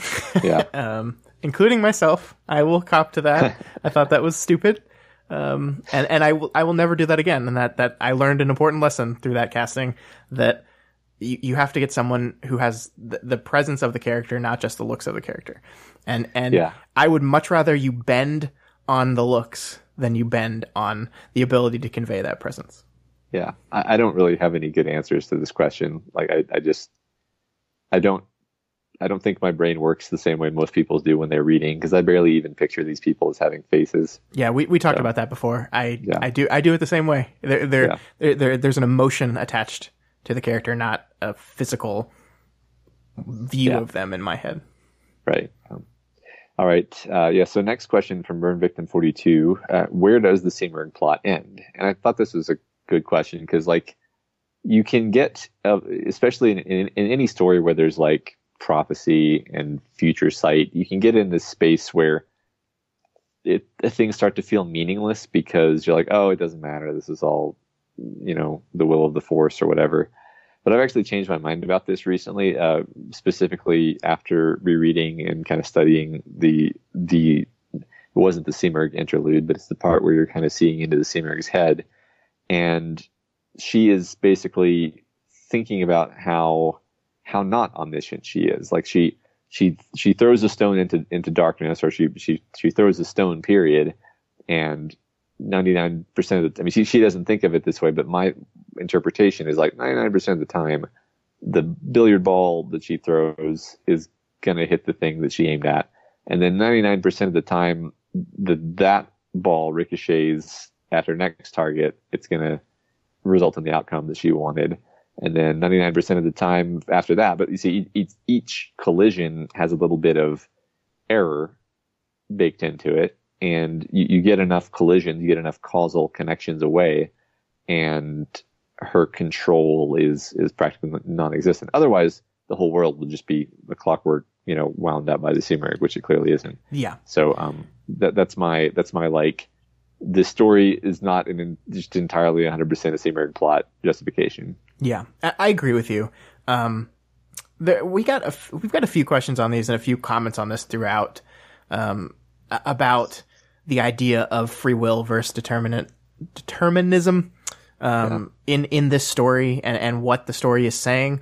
And I think like like I I think it's narratively boring to just say that this was all just a plot of the Simurgh and a result of Dinah, um, because it removes choice from your characters, and if your characters don't have choice, they don't have agency, and then they're boring and flat.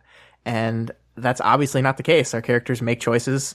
Uh, our characters have things that happen to them, and they react to them in certain ways. And and I think it's overly simplistic to write it all off as just influenced by uh, the, these precogs.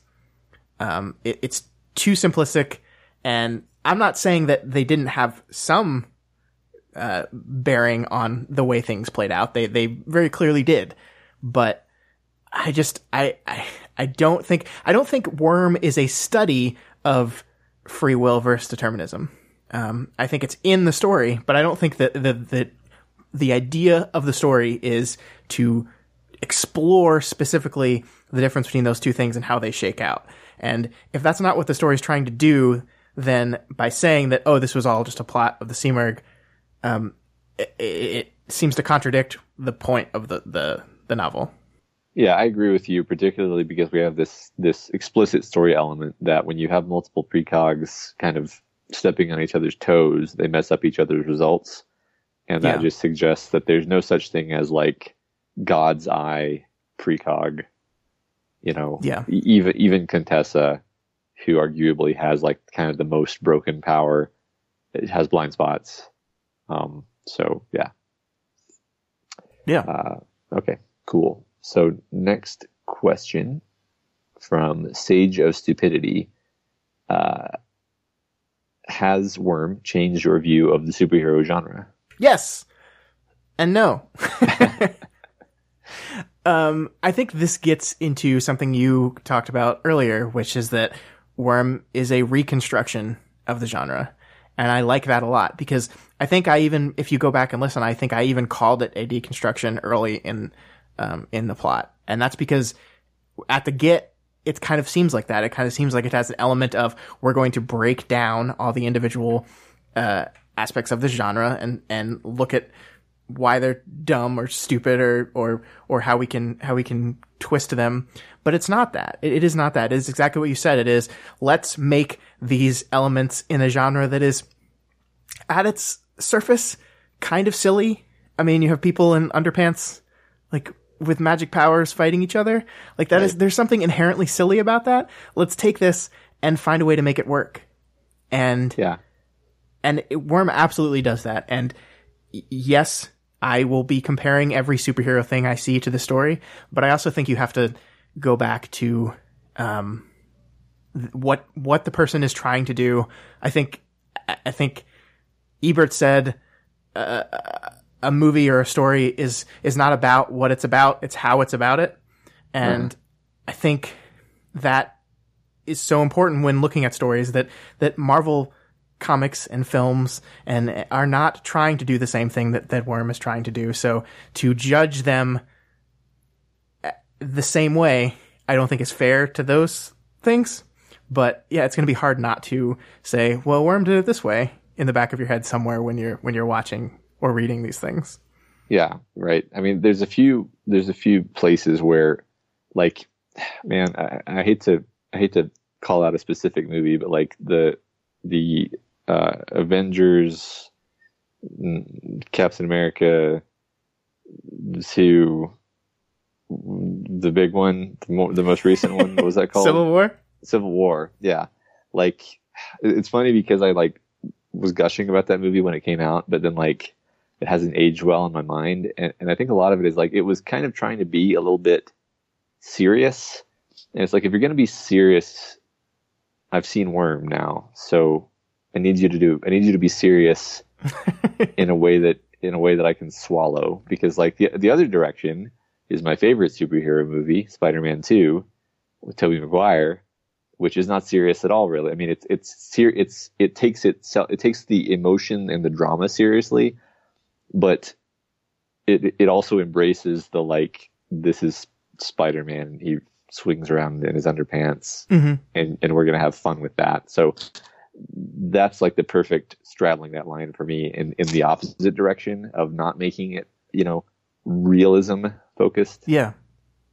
Yeah. yeah. I think you're right. Yeah, and and I love that movie, and I will continue to love that movie. Um, but yeah, I mean, it is it is hard not to make those comparisons. Yeah. All right. Uh, next question. Uh, yeah, we can talk first for a second. Uh, from from Microburst uh, points out that the final line of uh, chapter 30.4 uh, was removed. It used to be, "I turn my attention to Scion," and so the the final line is now the finally everyone was working together, right? Yeah, right. Um, I believe so. yeah. So that that's something that Wildbow removed relatively recently, right? Yeah, like real, literally within the last couple months. Yeah, it's crazy. Um, uh, I think it's so much better. yeah, yeah. I mean, so so just you know, the the the, the line obviously the line obviously jumps out when it's the last line. Yeah, it still jumped out even when it wasn't the last line, but I just think it lands a lot harder now.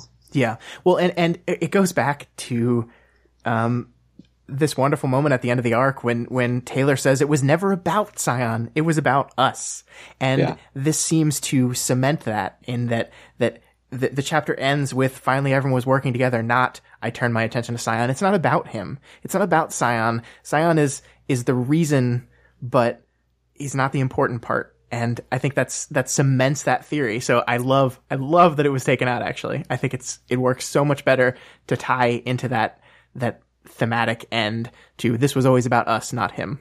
Yeah, I agree completely. Also, I think I noticed when I was rereading that that exact like a very similar phrasing to I turn my attention to Scion occurs either elsewhere in that chapter or in the next chapter, and so it's like yeah, it doesn't it doesn't feel special at all because it's just like oh she's what of course she's turning her attention to Scion. It's yeah. it's her enemy. So yeah yeah yeah. Um, yeah, uh, Nycroburst also wants us to talk about redemption arcs in Worm. We did that a little bit talking about Defiant's. Um, there's there's a bunch though. Actually, there's a bunch. Yeah, I think um, I don't. We didn't get a lot of direction from Nycroburst here, so I'm just gonna say, uh, I think that redemption arcs are one of kind of the I don't want to say easiest, but they're used a lot in storytelling. Like this idea that we're going to take someone who does something bad and then redeem them. They're used a lot. Um, so it's very, um, it means something when they're done well. Yeah. Because I think they're used so often. Um, and so many stories are about redeeming the main character or redeeming the main character's friend or, or, or antagonist. Um, there's, there was like I, the talk about Star Wars in this latest trilogy is going to be Kylo Ren's redemption arc, and it doesn't it doesn't really seem like that's going to be the way anymore. But spoilers.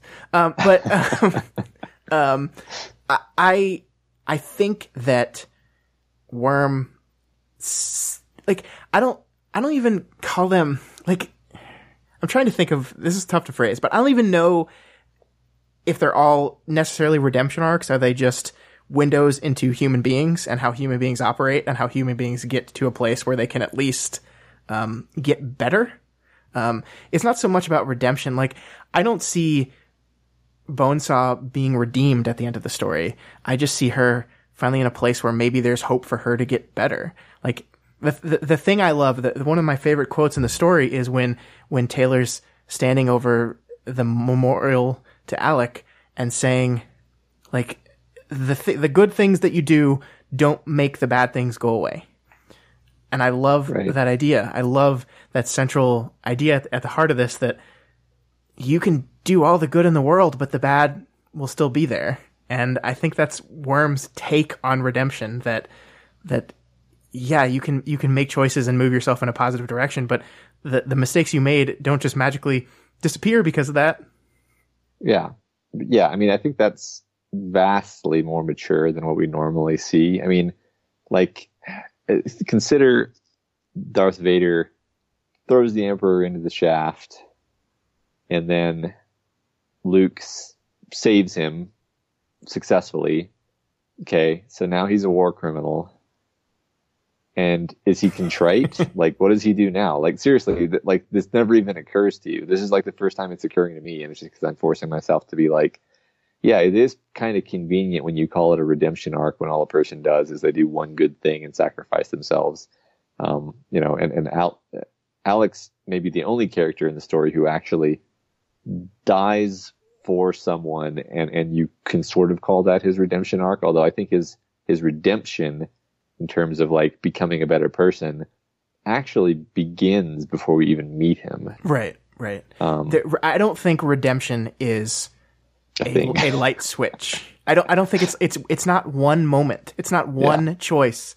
It's a it's a road, and I think that's what Worm does very well. Is like that's why I love the the Valkyrie interlude in the epilogue so much because we go back to Bonesaw and we've had Bonesaw as a monster, and then we have her instrumental in in in assisting in the fight against Scion, but she's not better. Like she's hmm. she's she's there's still there's still a part of her that's fundamentally broken, and that's not something that like even after you've made that that decision that I am going to try to be better, like it, that's not that's not the end of the road at all.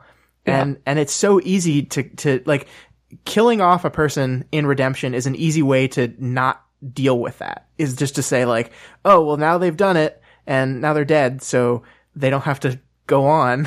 they, they've Right. they've redeemed themselves, and then and that's why I love the idea that Taylor is is actually yes very much alive at the end of the story because she did not sacrifice herself and then gets to die as the sacrificial redeemed person um, because she gave up her power and and and sacrificed herself like she has to now live with this and that's the hard road and and that's the tough part and i love that that's the part that worm really explores um, and and even even when it seems like Worm is going to give you that typical redemption through Alec, the story almost explicitly says, "Hey, that's not you're not really redeemed. Like you still did all those really bad things, but Yeah. hey, you did good too.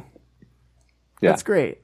Yeah, yeah, uh, yeah. It's interesting. The story never really answers this question of like, how do you weigh the good things you do and the bad things you do? It, it's a Yeah. question. It's not a. There's no answer. Yeah. Yeah, well, it's and it's very. I think it's very personal too. I think it's very Mm-hmm. much. How do you live with yourself? And yeah, with great difficulty in Taylor. Like, like I, I, the, the the end of the story is so hopeful. It really is, but it is still made very clear that this is a hard road. She has the like the weight of everything she's done is is pushing down on her, and she feels that maybe maybe one day she can just be okay. That's that's that's a lot. yeah, yeah. Absolutely.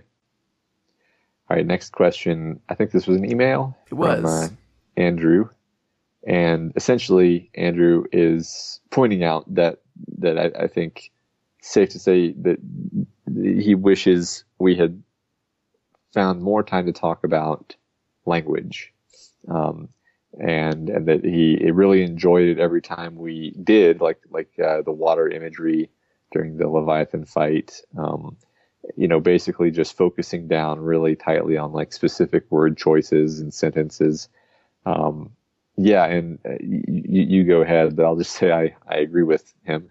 Yes, I I do too, and I think I think this comes from our, uh, in retrospect, rather insane schedule that we that we set up on ourselves. I think when we started this project, we looked and we said, okay, this story has 31 arcs, and it's a nice, neat division for us, and maybe we'll have to do a, a few double episodes to get through them. But hey, that's good.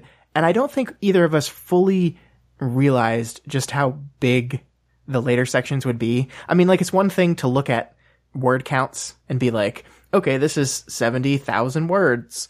Um, but it, it when it, it, doesn't fully hit you how much story that is until you start sitting down to like break it out into a podcast. So, you know, I, I think a lot of that is a result of like we we just we just didn't have time to really dive down deep into the language all the time. And I think there there were parts where stuff jumped out at me or jumped out at you in a way that we are like, okay, we have to talk about this. We have to make time for this because this really jumps out at us and it's really great and we want to talk about it. And so we did, but those were few and far between because we had so much to cover. So uh, Andrew says he hopes that then we've got Ward, we have more time to do that, and I do too. And I think I think that because this schedule is two to three chapters a week instead of uh, 10, I think um, we will have more time to point out some of those things. We will have more time to to really get into the language itself and and why we think Wild Wildbow is is a great writer of language. I'm really Yeah. I'm really hoping so. Right. I mean, one thing about the the way we did this is we we had to do a lot of things which are maybe not even apparent, but like when I'm doing my weekly synopsis, I call it a synopsis. I don't even know if that's the right word. Basically, I'm, I'm going through and I'm trying to summarize and relay all of the like all of the plot points that I think are essentially like indispensable. Like if like like like I'm doing triage and saying if I if I skip this chunk of paragraphs here, then something will have been like missed for this character's arc or, or for an understanding of this aspect of how Taylor's dealing with this or or Taylor's relationship with this character. Um, so like continually having to find this balance of like, okay, this podcast can't last seven hours, but also I want to make sure that I don't miss any of these things that that I'm gonna regret missing and are gonna like make it so that like kind of the argument or the the construction of of, of analysis of the podcast of the of the story breaks down. Um, and part of that is part of that is this is me being aware that people are listening to this podcast who haven't necessarily read Worm in a while and may not remember what happened in a given chapter. So I'm also having to kind of bring them up to speed. And like, like this one interesting thing about we've got Ward is that most people listening will have just read the chapter and, Right. and we won't really have to spend a huge amount of time um, Just summarizing. summarizing exactly. Yes. Wow, that was a lot of talking to try to say basically that. Yeah, just like we'll spend spend less time on summarizing and more time on Analysis. analysis. Yeah. Yeah, I, I, I absolutely think so. And I like when we first released our plan, I think we kind of said we were going to do like um, a, a lighter analysis week by week, and then once an arc done, really dive deep into the arc. I'm kind of in my head walking that back a little bit. Um, I think maybe we'll have like a special bonus at the end of an arc to talk about the themes of the arc as a whole. But I really, I want to be able to dive into this in detail, like chapter by chapter, and really have the time to explore the chapter and explore the language of the chapter and what it's doing and what it's trying to do. And I think that we're going to be able to do that. And I hope that gets into 20 minute conversations where we talk about the difference between um, the and a, Yeah, like we did that one time. And I really Yeah. think there's opportunities to do that. And I think we'll just have the bandwidth to be able to do it. Um, so the, the, the, the very, very long winded answer from both of us to that, Andrew, is yes, that is absolutely our goal, um, going into this, this new show. Yeah, I think the reason for the long-windedness is like we we enjoy that kind of thing as much as you enjoy listening to it, apparently, and uh, yeah, that's a priority for us. Yeah, absolutely. Yeah, cool. So um, now I have a bunch of Word of Gods that I kind of pulled out that no one else had mentioned. So this is just an opportunity. And and you know, Scott, some of these you may just want to say, "Cool," and then we can move on. But but you know, but part of this is like maybe some people listening to this are not are not aware of some of these, and and it'd just be fun to kind of hear them. So Yeah, absolutely. um, so so very very very first um, the what I call the witness interlude. Um, so so there was uh, an interlude written at the end of the or not at the end in the middle kind of of the Echidna arc of the Echidna storyline, which is really two arcs, um, and it's from the perspective of a Tattletale clone who eventually names herself Echidna. Uh, sorry, Witness.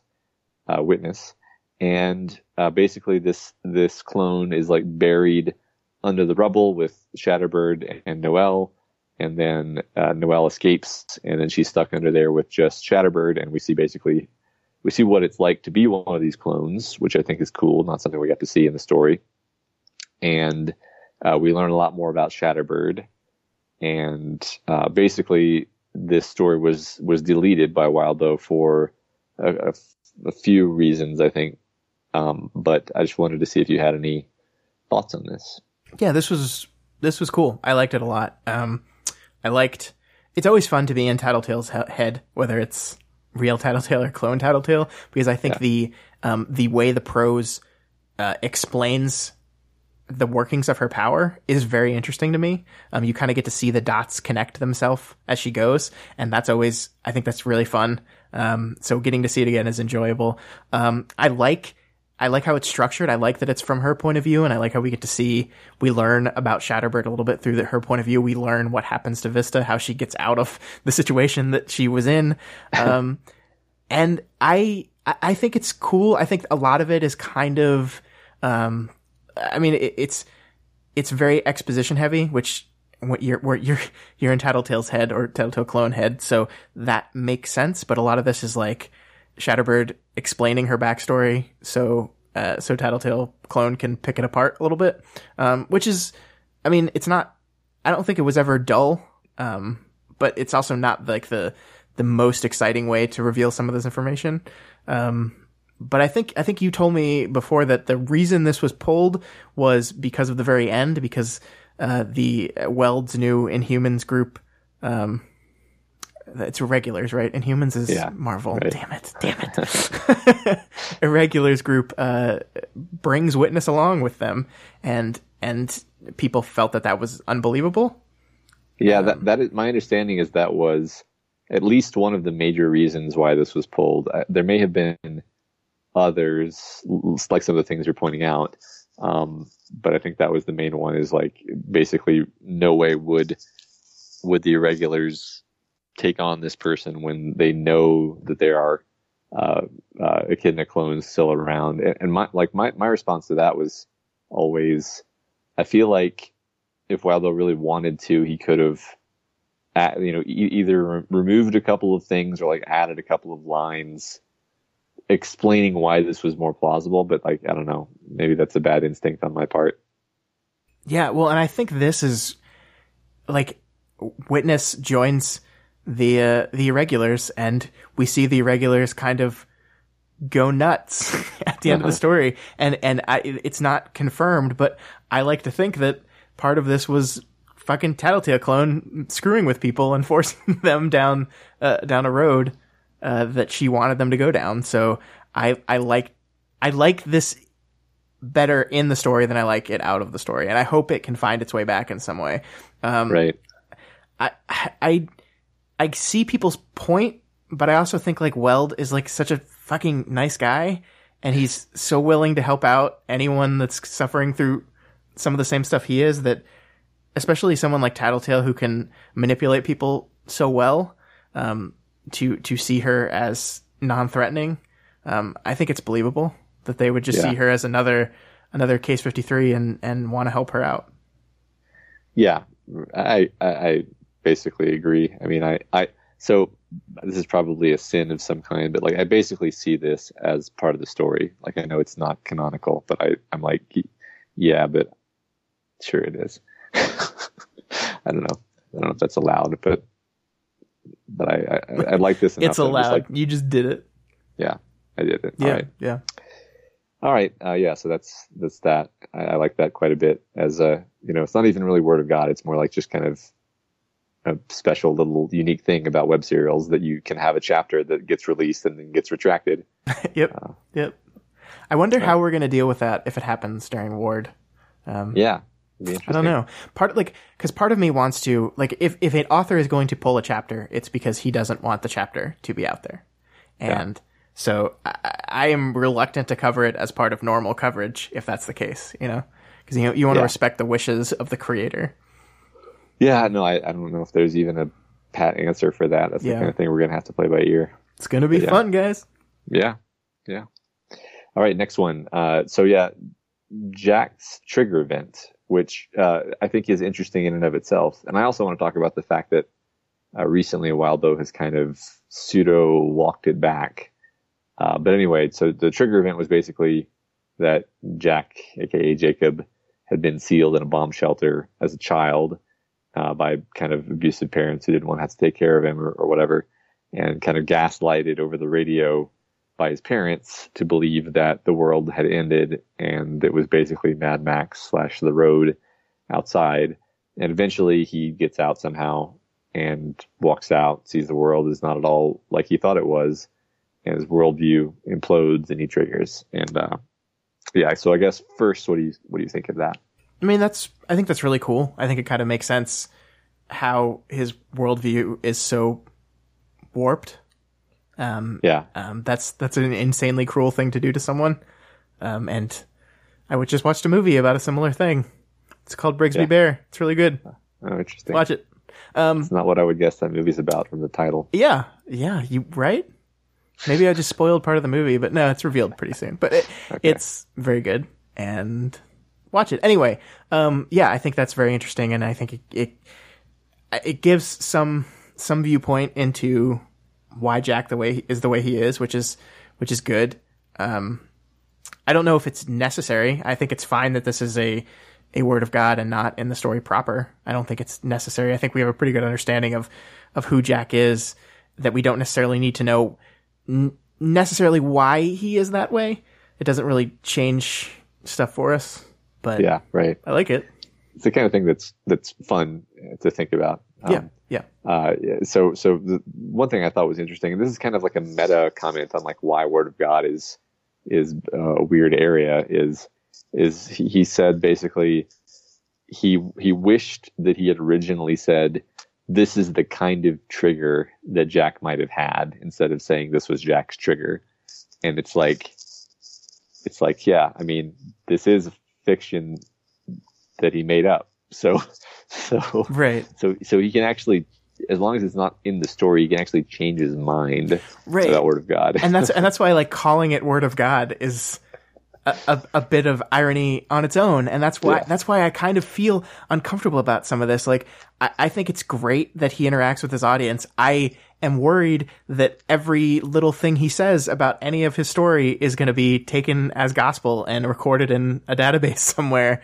Um, especially when he has shown through the sequel that he's not done in this world yet. So like, I, I, I would hate to see like people be up in arms because he changes his mind about something that he said, wouldn't it be cool if it was this way? But then when I was actually constructing my narrative, I realized that I would much rather it be this way.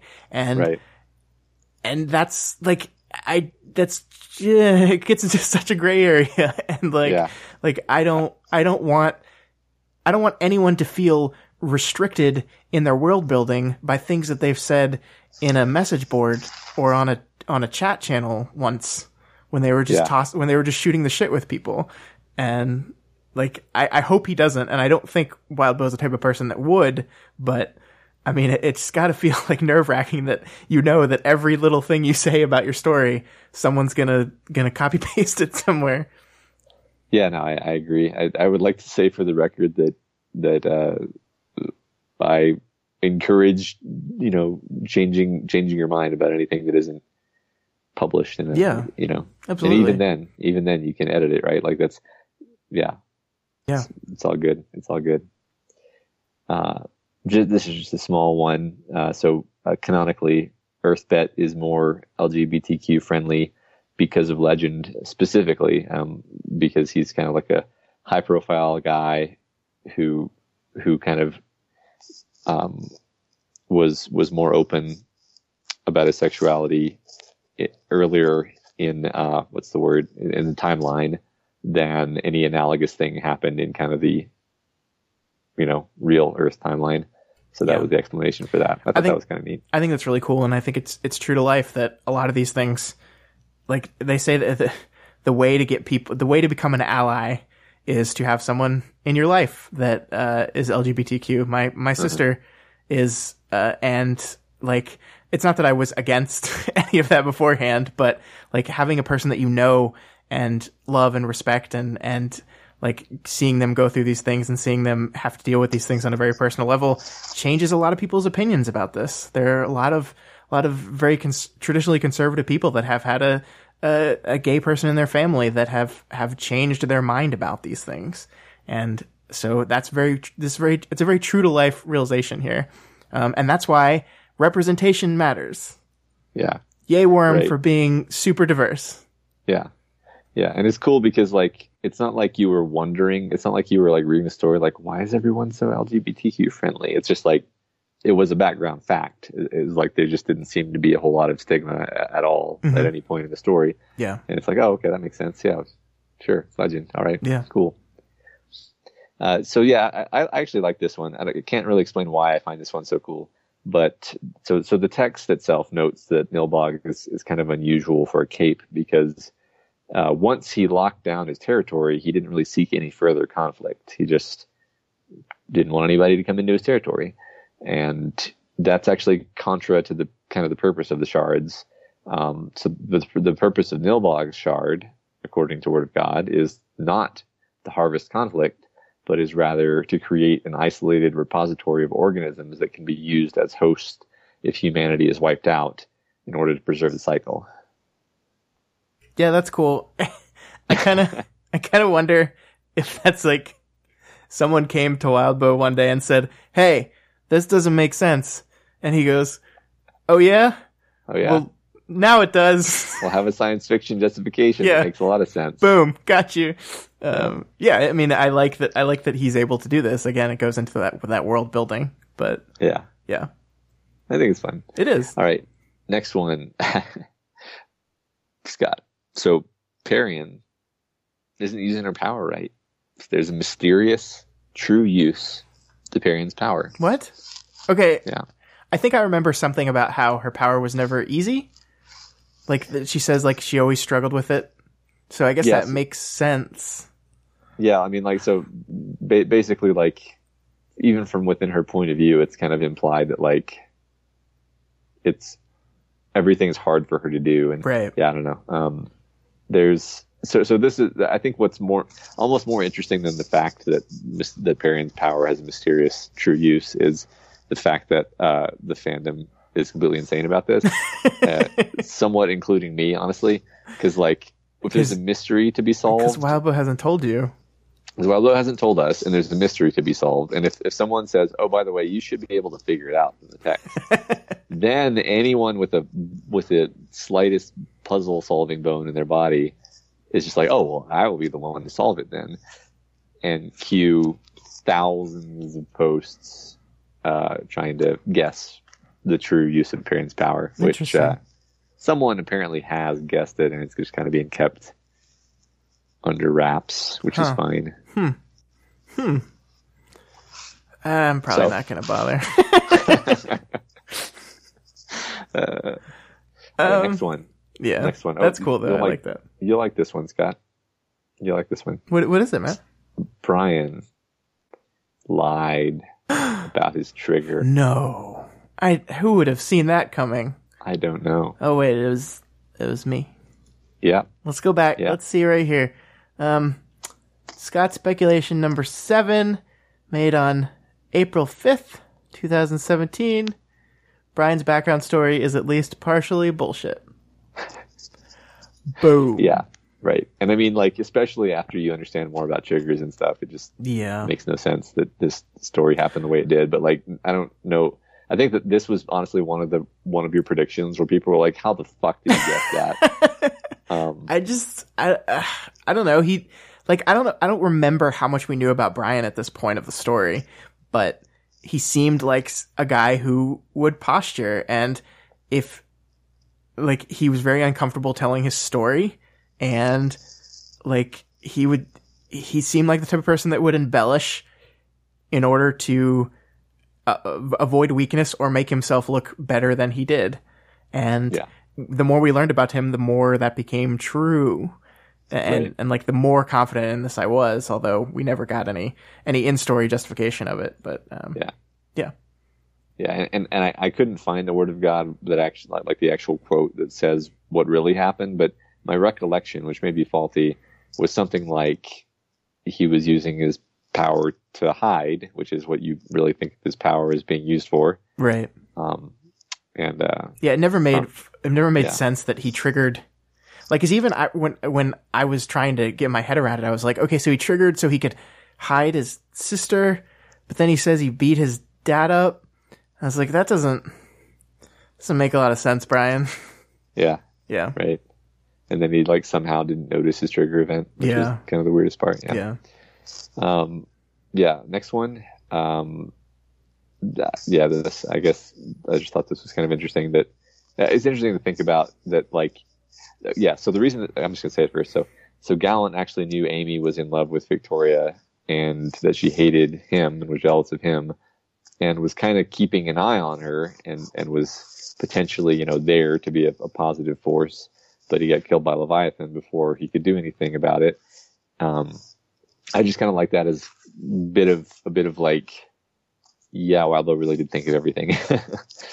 um, that's- Yeah. yeah, Yeah, no, that's that's. I think that's really cool, and I, I think that that it brings that whole scene in, into more light when when he's talking to her and trying to help her out.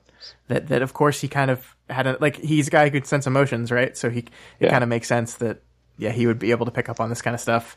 Um, yeah, the, cool. yeah, So, cool. so this is my last one that I'm pulling out. okay, Uh, and there's, you know, a whole genre of worm word of God has to do with like the details of powers, and that's just not something that I'm going to spend a huge amount of time on. You know, like the, I think the Nilbog one was one, but another one here it would be hero's power.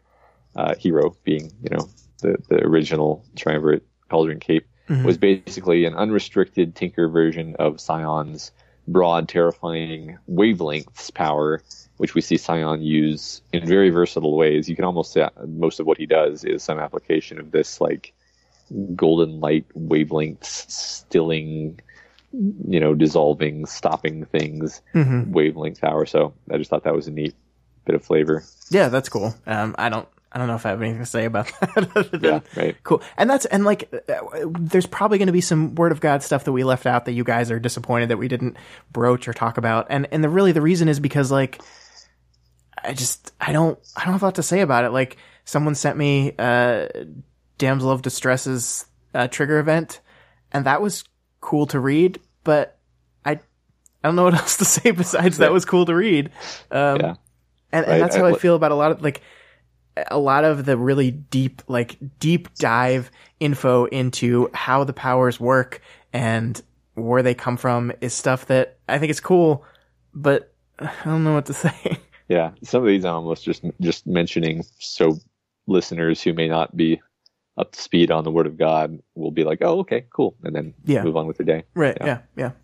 So yeah, that wraps up the worm segment of uh, of the of the mailbag. So now we're moving on into ward specific questions Yeah. uh, from Sir Graug. Uh, who do you think the protagonist will be? Is this person a new character, and if so, what kind of character do you want or expect? Uh, if you think it's an existing character, which one would you want or expect? So um, I was about 50-50 on this, and I was like, well, it depends on what the the point, what the themes of this new story are, and what Wildbow wants to do with it. But then, like, so many people asked me this question that, like, it was like, um, if it wasn't someone we've heard of, then people probably would not have asked the question as much. Yeah, right. So I'm I'm on the side of this is some this is an existing character. This is someone we know. This is someone we've seen before. Um, who is it? I don't know. Like I'm revealing something a, a bit. Like I've seen the banner on the Parahuman subreddit, um, which has the character a a blonde woman, um, very prominently on it. Also, we today, as we record this, got our uh, new cover art image for We've Got Ward, which is guys, it's fucking awesome. Yeah.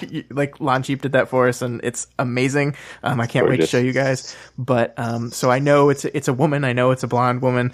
Um, I don't have a lot of guesses right now. I mean, like the the the one I kind of thought it might be was was Valkyrie. Um, she's blonde, right? I think. Maybe I made that I up. think, yeah, I think she is. um, because like it seemed like we were setting that up at the at the end of the, the epilogue, but I, I honestly don't know, and I don't. I, I am drawing a blank as to which known women characters are, are blonde in the story. Um, I I don't know. I, I don't, you know what? I'm okay not knowing. Yeah. Like I I'm really okay with this. I'm very. I think who the character is is going to be very important to, to what the story is going to be discussing. So I kind of want to find that out when I read it. So I'm, yeah. I'm well, fine thank with you that. for thank you for sparing my my poker face slash voice. all right, all right. Yeah. Uh, next question, also from Sir Graug. Uh, what characters do you think will appear in the sequel? Are there any that you want to see more of? Uh, that you feel has more potential, etc.? Yeah. Um. Yes. uh, I like like. I think we're gonna see the Undersiders. Um. I don't. I, I hope it doesn't focus too much on the Undersiders. Um. I don't like. I. I mean, here's here's the thing about character arcs. Like, you can you can complete an arc but that doesn't mean you have to be done with the character. Like the character can go through something completely different and there can be a new character arc. So like, I don't want to say like, it seems like Tattletale's gone through something and therefore I don't want to see her go through something else again. That's not true. But I hope it doesn't focus on those guys as much. I hope we, we explore some other characters. Um, I would like to see, I would like to see more Amy. I really would. Um, I would like to see what, how she's doing in this world. Um, I really thought before I knew it was a girl that that Golem would make a great protagonist of the story. And so I'd like to see him more. Um, that's been a, a, common theme throughout these questions is more Golem because I really like him. Um, yeah, uh, th- like there is, I am very excited to see what the story is and where the story goes because I think there is a world of possibilities that we leave that we leave Worm with, and I'm I'm really excited about it. Yeah, yeah. I mean, based on that, not Necroburst asked uh, just if you have any other general speculations. Uh, so, the if if Worm is about dealing with trauma, um, I think like the, a lot of the story is going to central on the aftermath of everything that happened, and and and like you have mankind separated amongst thousands of of worlds. You have uh, people trying to recover. You have capes who already were dealing with traumatic events now have another shared trauma in in uh, the Khepri moment. So you're going to be dealing with the aftermath of that. Um, I think we're going to get to see like there was a lot of like when I when I would moralize throughout the story, there was a lot of people talking about how well no, this is kind of Uh, Brockton Bay after Leviathan is kind of post-apocalyptic, and therefore the rule of law has kind of faded. And, and I kind of pushed back against that at the time because structure was still very much in place. And now we're going to go to a world that structure is almost non-existent and is attempting to be put in place. And I think there's there's a lot of drama to be to be ripped from that. I hope that we our, our point of view character is someone very different from Taylor, so we can explore um, this world from the perspective of someone different. Um, I think that's the most interesting way to do it. I, I almost hope Taylor's not in it at all. Um, we know she's locked away on a separate world, but this is a magical power universe, so there's no saying she couldn't get out of there eventually. But I, I hope I hope we leave her behind, and I think I think we will. Um, that's all I got for now. I don't know. Did that, any of that make sense? Yeah, yeah. I I, I mean, uh, it, it's funny. I know so little more than you, but I still can't open the mouth. So we'll be caught uh, up. Yeah. We'll be caught up so soon. Yeah, I know. It's gonna be fast. So yeah, let's move on into the general uh, slash personal questions. Um, so from Glass Girl Cece, uh, she asks, "How did we decide on Lacrimosa from Mozart's Requiem as the opening music?" And and they go on to say that this is the most fitting, most perfect music that we could have possibly chosen, and they're just trying to they're just trying to they're trying to embarrass me. Um, um, I uh, yeah, and also the fact that we we you know we played different uh, movements of Requiem to accent the Endbringer fights, and and we played uh, another part of the Requiem during uh, the part where we were reading kind of the end that we were summarizing, talking about the end of the story. Um, so so I had this idea, um, long you know at the beginning, obviously, that so first of all, like Lacrimosa was is, you know a funeral mass. It's extremely powerful and sad and tragic, and I, I couldn't think of anything that better captured like my feelings about Worm at that point in my life because like it's it's funny I, I've I almost like am like I was I was like almost sad. I was like still sad about Worm at that point. Like I, I'd finished it Mhm. recently enough that I was like still sad about it. And especially after doing this project, I think I see a lot more like good and, and like pot- like potential for good that kind of makes it a less thoroughly sad story.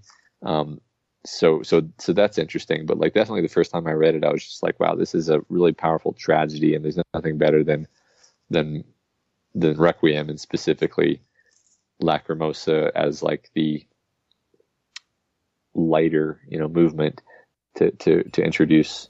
Of course, Scott, you did all the work in terms of actually editing it in, which which you know you, you did extremely well. Um, did you want to comment on on that at all from your end? Yeah. So it like uh Glass Girl Cece says that um playing that one movement during our discussion at the very end of, of 30.7 um was what pushed them into crying. And is it is it weird that that makes me happy? um like first of all, like it, it was Matt's complete like the music was Matt's idea from the get go. Like the, the opening music, uh, which part we used at the end, I was just editing it. And then to, to play the music over that final arc was completely Matt's idea. And I was so stressed out about it because like I, I sat there and tinkered with it for over an hour because I was so concerned about getting the volume right. And like there was a spot where I needed to loop it. Um, but I wanted to make sure the loop didn't like completely toss off the tone and wasn't like noticeable and jarring. So like I, I worked on it for so long and I'm so happy it worked on you and, and it, it hit the emotional core that we were trying for. I'm so happy for that. So thank you. Um, but yeah, I love the music and, and Matt, have you, have you thought about what we're going to open We've Got Ward with yet? Do you know? Oh man, no, this God, is, this is, I mean, this is a big, oh, it's a oh, big geez. thing to follow up on, Matt. Yeah, You've got a week. Yeah, I mean that's the thing is I, I felt so much like certainty. Like when I thought of using this music, I was like, yep, that's it. That's there's there will never be any better choice than this. But Yeah. I, yeah, I haven't really thought about. it, it, it really yeah. it really is perfect. And the funny thing is, like, I hear Lacrimosa everywhere now, um, and it's like it is very very widely used, but it sticks out to me so much more now because I listen to it over and over again in editing. That like Yeah. anytime a story, a, a TV show or a movie or something used it, I'm just like, hey, Yeah, I, I noticed. I noticed the other day that like a different movement is in Watchmen. yeah, Uh, yeah, yeah. So, yeah, I mean it's like one of the most beautiful pieces of music in the world. So it makes Mhm. sense. But yeah, yeah, um, tonally, I think it fits. yeah. So another question um, from E Namordi. What are your favorite aspects of Wildbow's writing that you want to see more of? the words. um, uh, like all of it. uh, like this is I I want to see his work with character. I want to see, um, I want to see how he's how he's im- like the big thing for me is I want to see how he's improved because Worm is a thing that he did. Is it, has it been three years removed now? More maybe. I, I don't keep good track of Yeah. numbers, but yeah, it feels like that's. A, But this is I the think fir- it might have ended. Yeah, yeah. Yeah, but this is the first big thing he worked on, and we're jumping. We're we're for now skipping the two things he worked on between Worm and Ward. So I feel like like like the time skip, I'm going to get to jump from his first work to his fourth work, and I'm going to get to see how he has honed his craft since then. I'm going to get to see the, the steps that he's made to improve his already very good writing. So I am just very excited to see more of him and, and see and learn more about the author through the way he writes and, and, and what he has learned in this process, which I'm sure is extensive. Um, I can't imagine going through three projects as long as, as Worm, Pact, and, and Twig without, you know, really honing your craft moving into this. So that's what I'm very excited to see. Yeah, I look forward to learning, honestly, because, like, I, how to say this, I feel like I can identify what Wildbow is doing throughout Worm. Yeah. Almost all the time. In Twig, which I have read, sometimes I am in awe of something and I can't necessarily explain why exactly. and that's the kind of thing where I'm like, okay, well, now I need to study this so I can understand that because I can't stand for there to be an aspect of writing technique that I just don't understand. um, and, I, and I'm sure we're going to see that in, in Ward. Yeah, I think that's one of the, the, the things that I loved about this project so much is I think we learned as much as everyone else did. Um, mm-hmm. Yeah, I agree. Yeah. Uh, next question, another from Inamordi. Uh, Scott, are you planning to rig, to read uh, Twig and or Pact on your own? Yes. Yeah, and, and I haven't read Pact, and I, I, the only reason I haven't read it is I'm just like thinking like maybe we'll do some kind of project with it, but like that's not a plan. That's a yeah. Be careful. Be careful yeah, what you say. That's that's um. a question mark of, of like of like that's just that's just the reason I haven't read it. That's not a, a plan. Anyway, yeah. moving yeah. on. um, another from ENMRD. Can we comment? Can we can we recommend other other things, other media that people might like? Um, all all books. yeah. No. Our um, book club. yeah. Uh, so yeah, I don't uh, like. I don't know. We don't advertise it too much on here, but uh, we do a book club every month where we read a, a, a, book chosen by our patrons, and we've read Stephen King, we've read Tana French, we've read um, Neil Gaiman. Um, am I slash Terry Pratchett? Yeah, slash Terry yeah. Pratchett. Um, I love books. the the thing that I'm realizing is I'm going. I think I've said this on a mailbag before, but I'm going through a book of like the one the book of great books that's going back and, and talking about all the classics. So I'm going back and going through classic literature. And if you haven't read some of the classics since you were forced to in high school, I really recommend you go back and do that. Like really spend some time. Like go read Dickens. Like seriously, sit down with Charles Dickens and and really pick apart his his books because he's he's brilliant. He really is brilliant. And like if, if you if you love reading but you haven't really touched all that classicy stuff that they made you read in high school, like do it. Like there's a reason why these books are still read today and it's not just to torture you in your English class. Like the the themes and and the things that these people work with it's so beautiful and wonderful and powerful. Yeah, yeah. Reading classics to me is is like meditation where I know I should do it and then when I do it, I enjoy the hell out of it, but it sounds so boring in the abstract that I never get around to it. Mm-hmm, mm-hmm. Um, Understandable. Yeah, yeah, that's I, I so in terms of specific things, I think I probably like have already recommended a lot of my like favorite things here and there, and maybe even on, on like one of the last mailbags. Um, but like I, I'm a big fan of Neal Stephenson and, and everything Neal Stephenson has ever written. Uh, I think literally everything Neal Stephenson has ever written. Uh, I, I really enjoy Blindsight and the sequel Echopraxia by Peter Watts. Those are like two of my favorite science fiction um, things. In particular, Blindsight I think is one where like if you if you enjoy this idea of of picking apart the themes of a story, Blindsight is a story where the characters, the story, the internal and external drama, and sort of the antagonist, if you will, are all thematically resonant in a way that is extremely satisfying. Mm-hmm. So that's that, that's like why that story is satisfying to me and why I can't shut up about it ever. um, you know, there's I don't get to see a lot of new movies, so unfortunately, I can't really recommend movies. Um, but yeah. you can listen to the Daily Planet podcast where we talk about all the new movies. um, there's a plug. Also, um, we should plug our Kryptonian collection because those are, are some of the movies we love because that's yeah. a list of the best movies ever that we're slowly compiling. Um, that will probably never end. But yeah. um, check that out on our on our website, and you'll see a list of I think there's ten in the the collection right now. Um, that's a really great list of, of films that we think you'll like. So, yeah, you know, and it's funny that kind of reminds me of this idea of reading the classics because a lot of those are movies that I never would have seen. Like like right. uh, like I probably never would have seen Audition. I don't think I ever would have made myself watch Videodrome. Yeah, um, yeah. Unless I was forced to, but having watched it, I'm like, yeah, I I get it. Like this was kind of kind of like I get why this was important and why people talk about this movie. So yeah, yeah, cool. Um, yeah, this is interesting. So, oh yeah, uh, question from Remnet: Would we consider playing Weaver dice? Yes.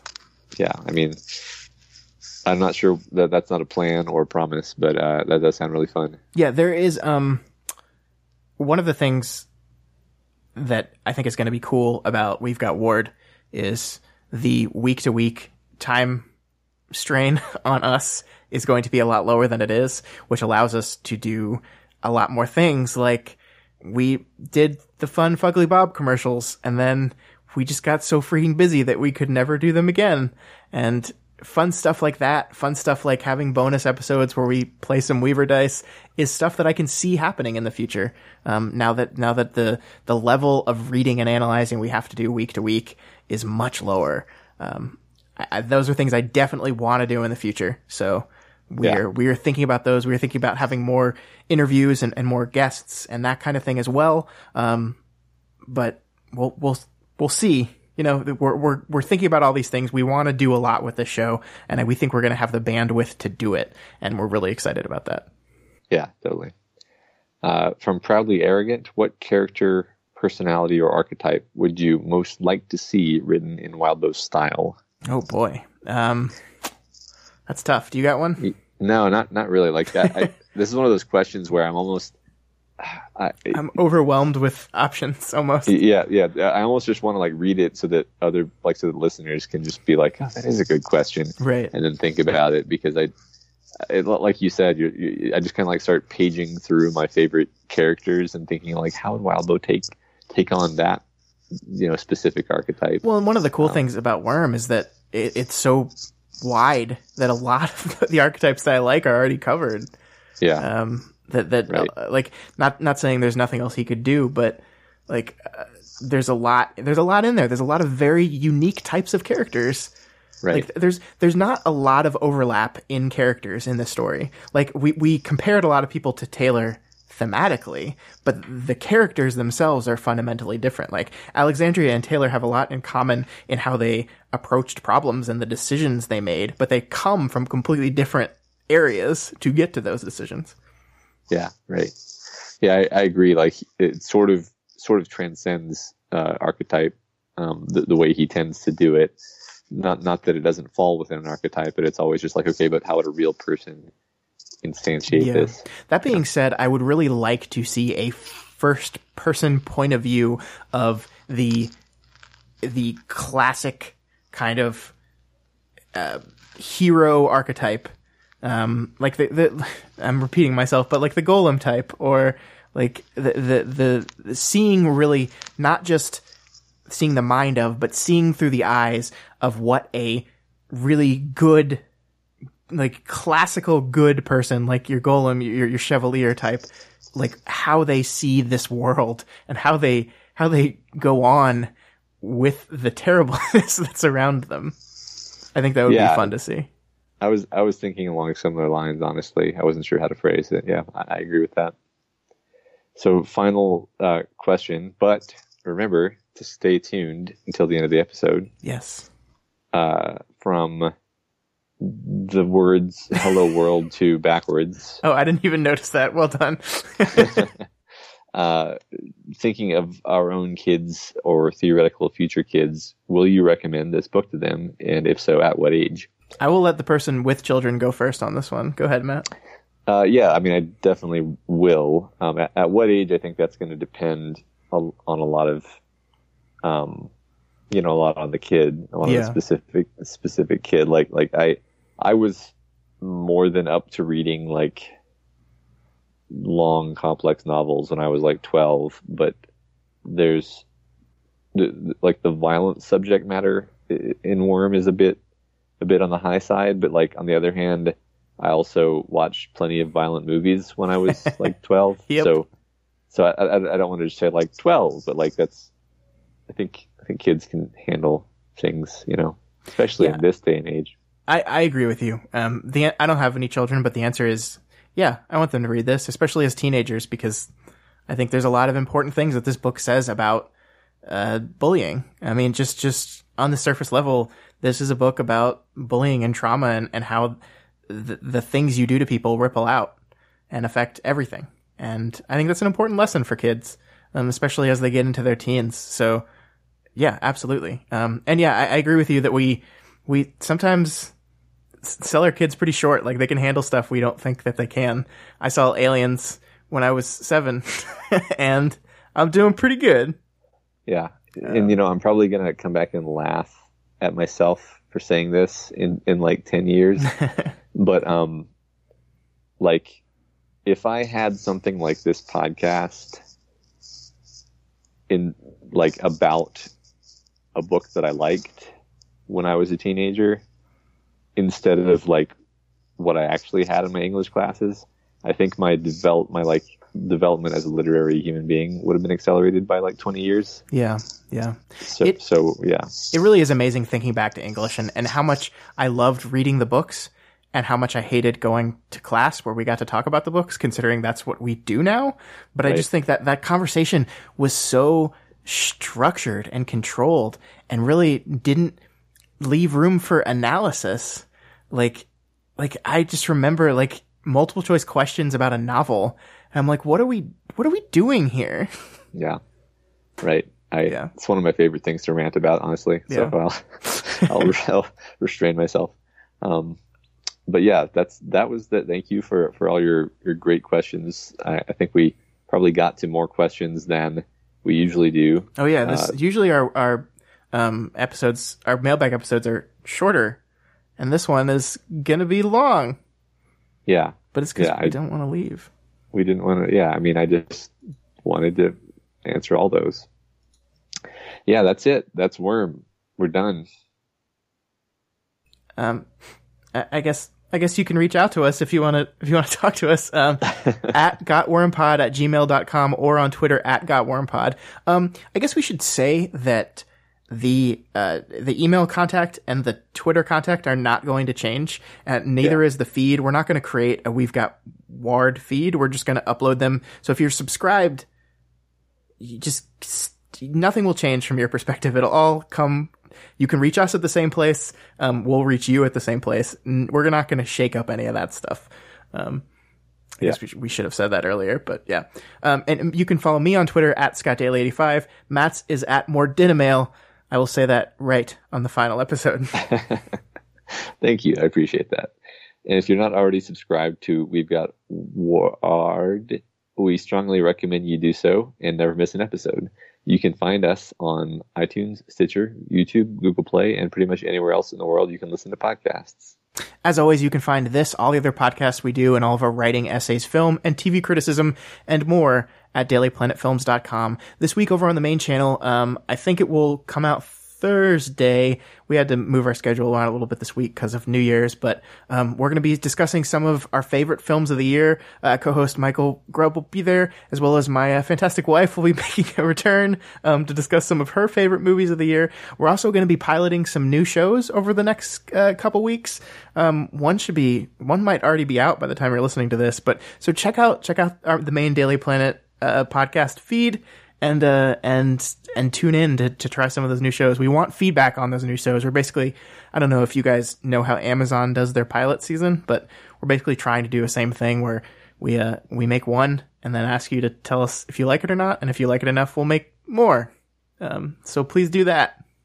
Yeah, I'm, I'm working on the new show too. And also, as soon as I get internet, Be resuming so called writers. Yeah, you maybe have noticed that Matt's uh, sound quality has not been up to our usual standards. It's because Matt has been. How long has it been, Matt? Has it been over a month without It's been internet? over over a month. I think maybe I like stayed an extra day in the hotel just so that I could use their internet, and that was like the last time that I had proper sound quality. Yeah, yeah. So that, yeah, uh, yeah, uh, we'll get there. Um, as, as Matt gets situated, shows will return. Um, new shows will come. We ask you to give them a shot and give us feedback. We love feedback. Please let us know what you think. Let us know if you think we can do better.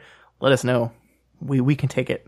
Yeah, yeah, um, yeah. And if you like any of our shows and want to support them, consider donating to our Patreon account, Patreon.com/slash Daily Planet Films. Yeah, consider donating a dollar a month or whatever else, else you can afford. Special thanks this week to new Planeteers, Rain at the four dollar level. Hey, we know him. Hey, we we do. We do know. Uh, Oscar at the one dollar level, David at the one dollar level, Try at the one dollar level, and uh, Jeff at the one dollar level. and Kryptonian, the man who was at the $20 level, who asked us to give an extra special thanks to Andrew O. So, yeah, thank you very much, all of you, uh, including Andrew O. And we, we really appreciate it. Uh, and, and all of our patrons, patrons who have made this possible and, and motivated us and made it possible for us to do cool stuff like the fan art contest. Uh, it wouldn't be the same without you guys. No, yeah. And and and also speaking of Patreon, make sure you stop by Wildbow's page and toss some money there because he's the guy that is going to be making Ward possible. Yeah, and, and and if you can't afford to pledge right now, or just waiting to see how much we screw up the new show format, and we've got Ward, um, you can still help us out by heading over to iTunes and and leave us a rating and review. Um, this week we have two new reviews, Matt, and they're the two final reviews we'll we'll have on this podcast before we switch over, and everyone starts telling us how much better they liked the old show than the new one. Uh, just kidding. I I, I hope. I hope. Um, uh, the first review comes from Arczidia, who gives us five stars and says, um, Matt and Scott take us step by step through the wonderful and traumatizing story that is Worm. This podcast has helped me see the minor details in writing and character development that I overlooked on my first read through. I love Wildbow's writing, and We've Got Worm has made it easy for me to explain to my friends why the story is so well done. If I had to sum up how I feel about this podcast in three words, it would be I love this. Thank you. Um, th- I love this meme, I guess, that our show has, has taken on. Um, is something I did not expect because I had no idea that I did that until, until people started listening to us talk every day, every week, I mean. And then now I catch myself saying it all the time and I'm like, oh, damn it. But it's such a wonderful, like, positive catchphrase. It is Like, I want Daily Planet Productions, our catchphrase to be, I love this because I Yeah. want to be positive. I want, like, there is so much negativity in this world. There's so much negative criticism of the things that we like, the entertainment that we like, that I want us to be a beacon of positivity because I love stories. I love Yeah. stories in every shape and form. And I'm glad that that comes through in this podcast. Right. We we like liking things. Yeah. And I think everyone else does too. yeah, I think so too. Yeah, I think it, I think sometimes it's very easy to be negative. Um, I think it's sometimes harder to be positive, and that's Yeah. what we want. We want to do. yeah. Yeah. Anyway, um, we have another five star review from Doctor Michael Train, a doctor, Matt. A doctor gives us five stars and says, "I was a slow adopter of this podcast due to the two plus hour length of each episode. Yeah, sorry about that. How would they keep it interesting?" I don't know. Um, so I only listened when they got to an arc I particularly loved. I love to hate blank slates, and that was that. I listened to the back episodes and even found myself finding excuses to go on long drives to finish each week's pod before the next one came out. I devoured Worm in a four month block of feverish reading, and I loved it. And I had all these thoughts, but none of my friends had ever heard of it to my chagrin. I love that I found this podcast where I can live vicariously through Scott as he goes through all the great, heartbreaking, and downright staggering moments in this great story. Um, that was great. um, I, I completely agree with you, except for the driving thing. I hate driving, so I would never go on a long drive. I just like lock myself in my office with headphones on and listen to podcasts for way too long. Um, but thank you guys so much. Thanks for all the reviews. We've got 50 plus reviews during the course of this, this, uh, podcast on iTunes. And that's just on the, the American store. We've got reviews, um, on all the international iTunes things as well. So thank you guys for doing that. Like, it really does help, and and please keep it up through Ward. Um, I think it's really going to help us get exposure, and we really do appreciate it. Yeah. Um, it's it's been amazing. I, I I don't think either of us ever expected to get this kind of feedback. Uh, No. and, and it makes it so worth it. Yeah. All right, Scott, it's time. But uh, Matt, I, I don't want it to end. Well, fortunately for you, then we have one final question Oh, good. from from Loger or Eoger. Eoger, uh, yeah. From I that just want to know if how I just want to know if and how Worm and this podcast have changed your lives. Um, so yeah, this I think we saved this for the end because I just want to take we're we're two hours and forty minutes into this podcast, so I just want to take like twenty minutes to thank every single one of you guys listening. Um, this year, like we started this in March, and this year has been crazy. Like it's it's weird to say because for a lot of the world, 2017 was such a shit show, but like I had like the best year of my life. Um, and a lot of that is because of you guys and because of this project and because of the interaction and the friendships and uh, the the learning I've done through this thing. Um, this was it was so much work, but it is work that I am so proud of. I'm so proud of what we did here. I'm so happy it resonated with you guys. I'm so happy I got to read this story. I like we we this has fundamentally changed our lives. Like in huge ways. We are we yeah. are doing this at, like we we are we, we are producing like content and you a lot of you guys are supporting us and we are like shifting I'm shifting more and more of my time to doing this and this is something I want to keep doing and I, I like uh, sorry I'll let you talk Matt but I just I am I am blown away by the response to this guys. I'm blown away by you, like this community. You guys have welcomed us with open arms and thank you. Thank you so much.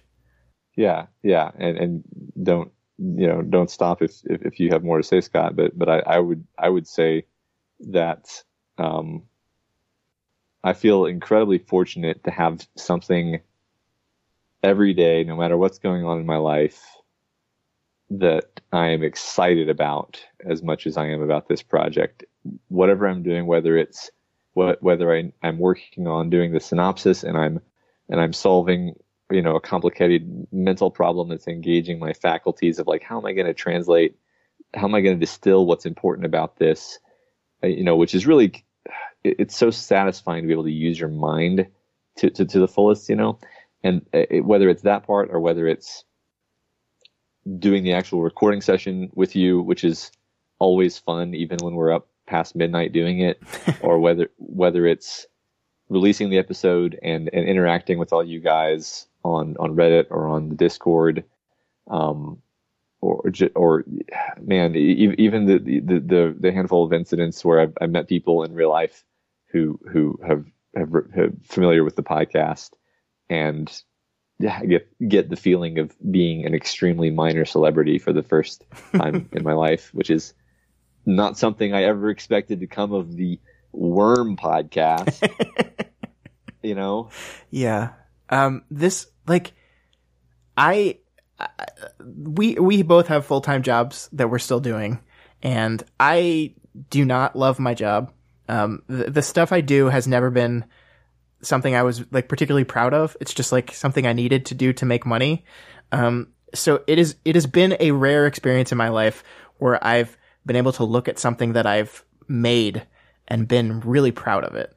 And I am so proud of what we did here. And I'm so thankful for all of you for, for, for helping us along that way. Like you guys are so key to all this. This would just be me and Matt talking to each other for three hours a week and it's all it's like this is all because of you guys and i am i'm so floored and thrilled and i i never want to stop doing this like i never want to stop i want to do this i want to be able to do this full time i want to be able to to take this this thing that matt and i have made and and take over the world and yeah. i think i think we have an opportunity to teach people and learn ourselves and like that that that positivity we were talking about before that spreading the positivity I, I want to, I want to do that because stories are awesome and stories are important. And like, I love them so much. And I just, this is, I know I'm, I'm droning on because I don't want this to end, but this has been the experience of a lifetime for me. And Matt, like, thank you. Thank you so much for this because guys, Matt is the unsung hero of this thing, I think, because as much work as I put into this thing, I think Matt put in double because he's got to he's got to parse through all these words and find the ones to pull out without hinting or spoiling things and he's got to like deal with me with a straight face when I just start like throwing stuff at the wall to see what sticks and like you've been awesome throughout this whole thing and like this would not be half of what it was without you. So thanks man. I, appreciate that, and and what what's funny is like, I I just feel gratitude toward you because like like so so thank you for being like game to do this because, man, like just who who has a friend who is open to going on such like an open-ended uncertain adventure you know with no with no net you know? And mm-hmm. and it's it's uh it, it's when we started this we we didn't we didn't know what it was going to be. We and, had no idea. Like we had yeah. we had no idea. And we we stumbled into the format. We stumbled into everything. And we were just we had what we thought was a good idea and a couple of microphones. And yeah i'm yeah it's i'm so happy i'm yeah. so and, happy and, and, and i can't you know i can't finish this without thanking Wildbow um, because like I I on some level like so so most of what we've said so far has been like how did the podcast affect our lives but like worm just like kind of blew me away and i actually uh, didn't kind of blew me away like it, it completely blew me away and, and it got me writing again like in a serious way not nothing that I've I've released. And that doesn't matter to me though. Like the, that doesn't matter at all to me. What matters to me is that this so inspired me. Like not only Worm, but the story of how Wildbow wrote it and how he like carved out this existence for himself. Um, got me writing again, and that's like that's that's a huge thing for me. Like that's a, like a really emotional thing for me to to to, to say, and so like thank you for making this story and thank you for like inspiring me Wildbow and, and letting us do this in the first place, you know? Yeah. And like being game with it and interacting with it. And like, I, I will never forget the first time, like, I think it was like five o'clock in the evening and I was on my way home from work and like happened to refresh the Reddit thread. And I was like, holy shit, Matt, Wildbow just wrote about our podcast. He's listening to our podcast, and just like this moment of like, oh shit, like, oh oh no, um, and like, but like that interactivity was so great. Like it was so fun getting to talk about a work and then getting to interact with the creator of that work. Um, and, and like it's we I think it's a testament to how good the writing is that you you feel like you know him a little bit through his writing. Like like I I've obviously never met this guy. I I, I don't I don't know who he is really, but I, I know kind of what he is, if that makes sense, um, through like the stories he chooses to tell.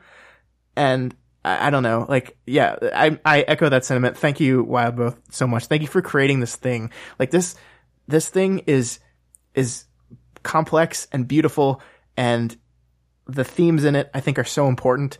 Um, the, the, like, the idea that like we we are all suffering from something and we are all going through trauma and we are all um, trying to find our place in this really cruel, unfair, tough world where people are mean to each other for no reason sometimes, just no reason. And how how do you navigate this and how do you find a place to where you can be okay? And even even as you make mistakes and make bad decisions and hurt yourself and hurt others, and I think that's such an important thing especially in, in our modern day world, to, to, have a story that looks into that without holding back. Yeah. anyway, I guess we should end the podcast now. Yeah, no, I, I, I agree. Just, I'm, my heart is full of gratitude for all of you. Yeah. That's, that was Worm. And join us next week for episode one of We've Got Ward covering the prologue glowworm. But for now, that's a wrap on We've Got Worm. Bye bye.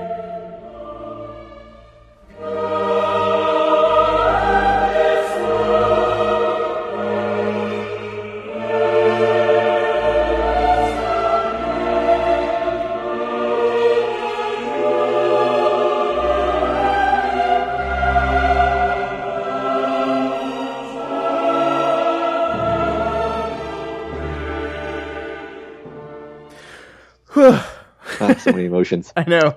I know.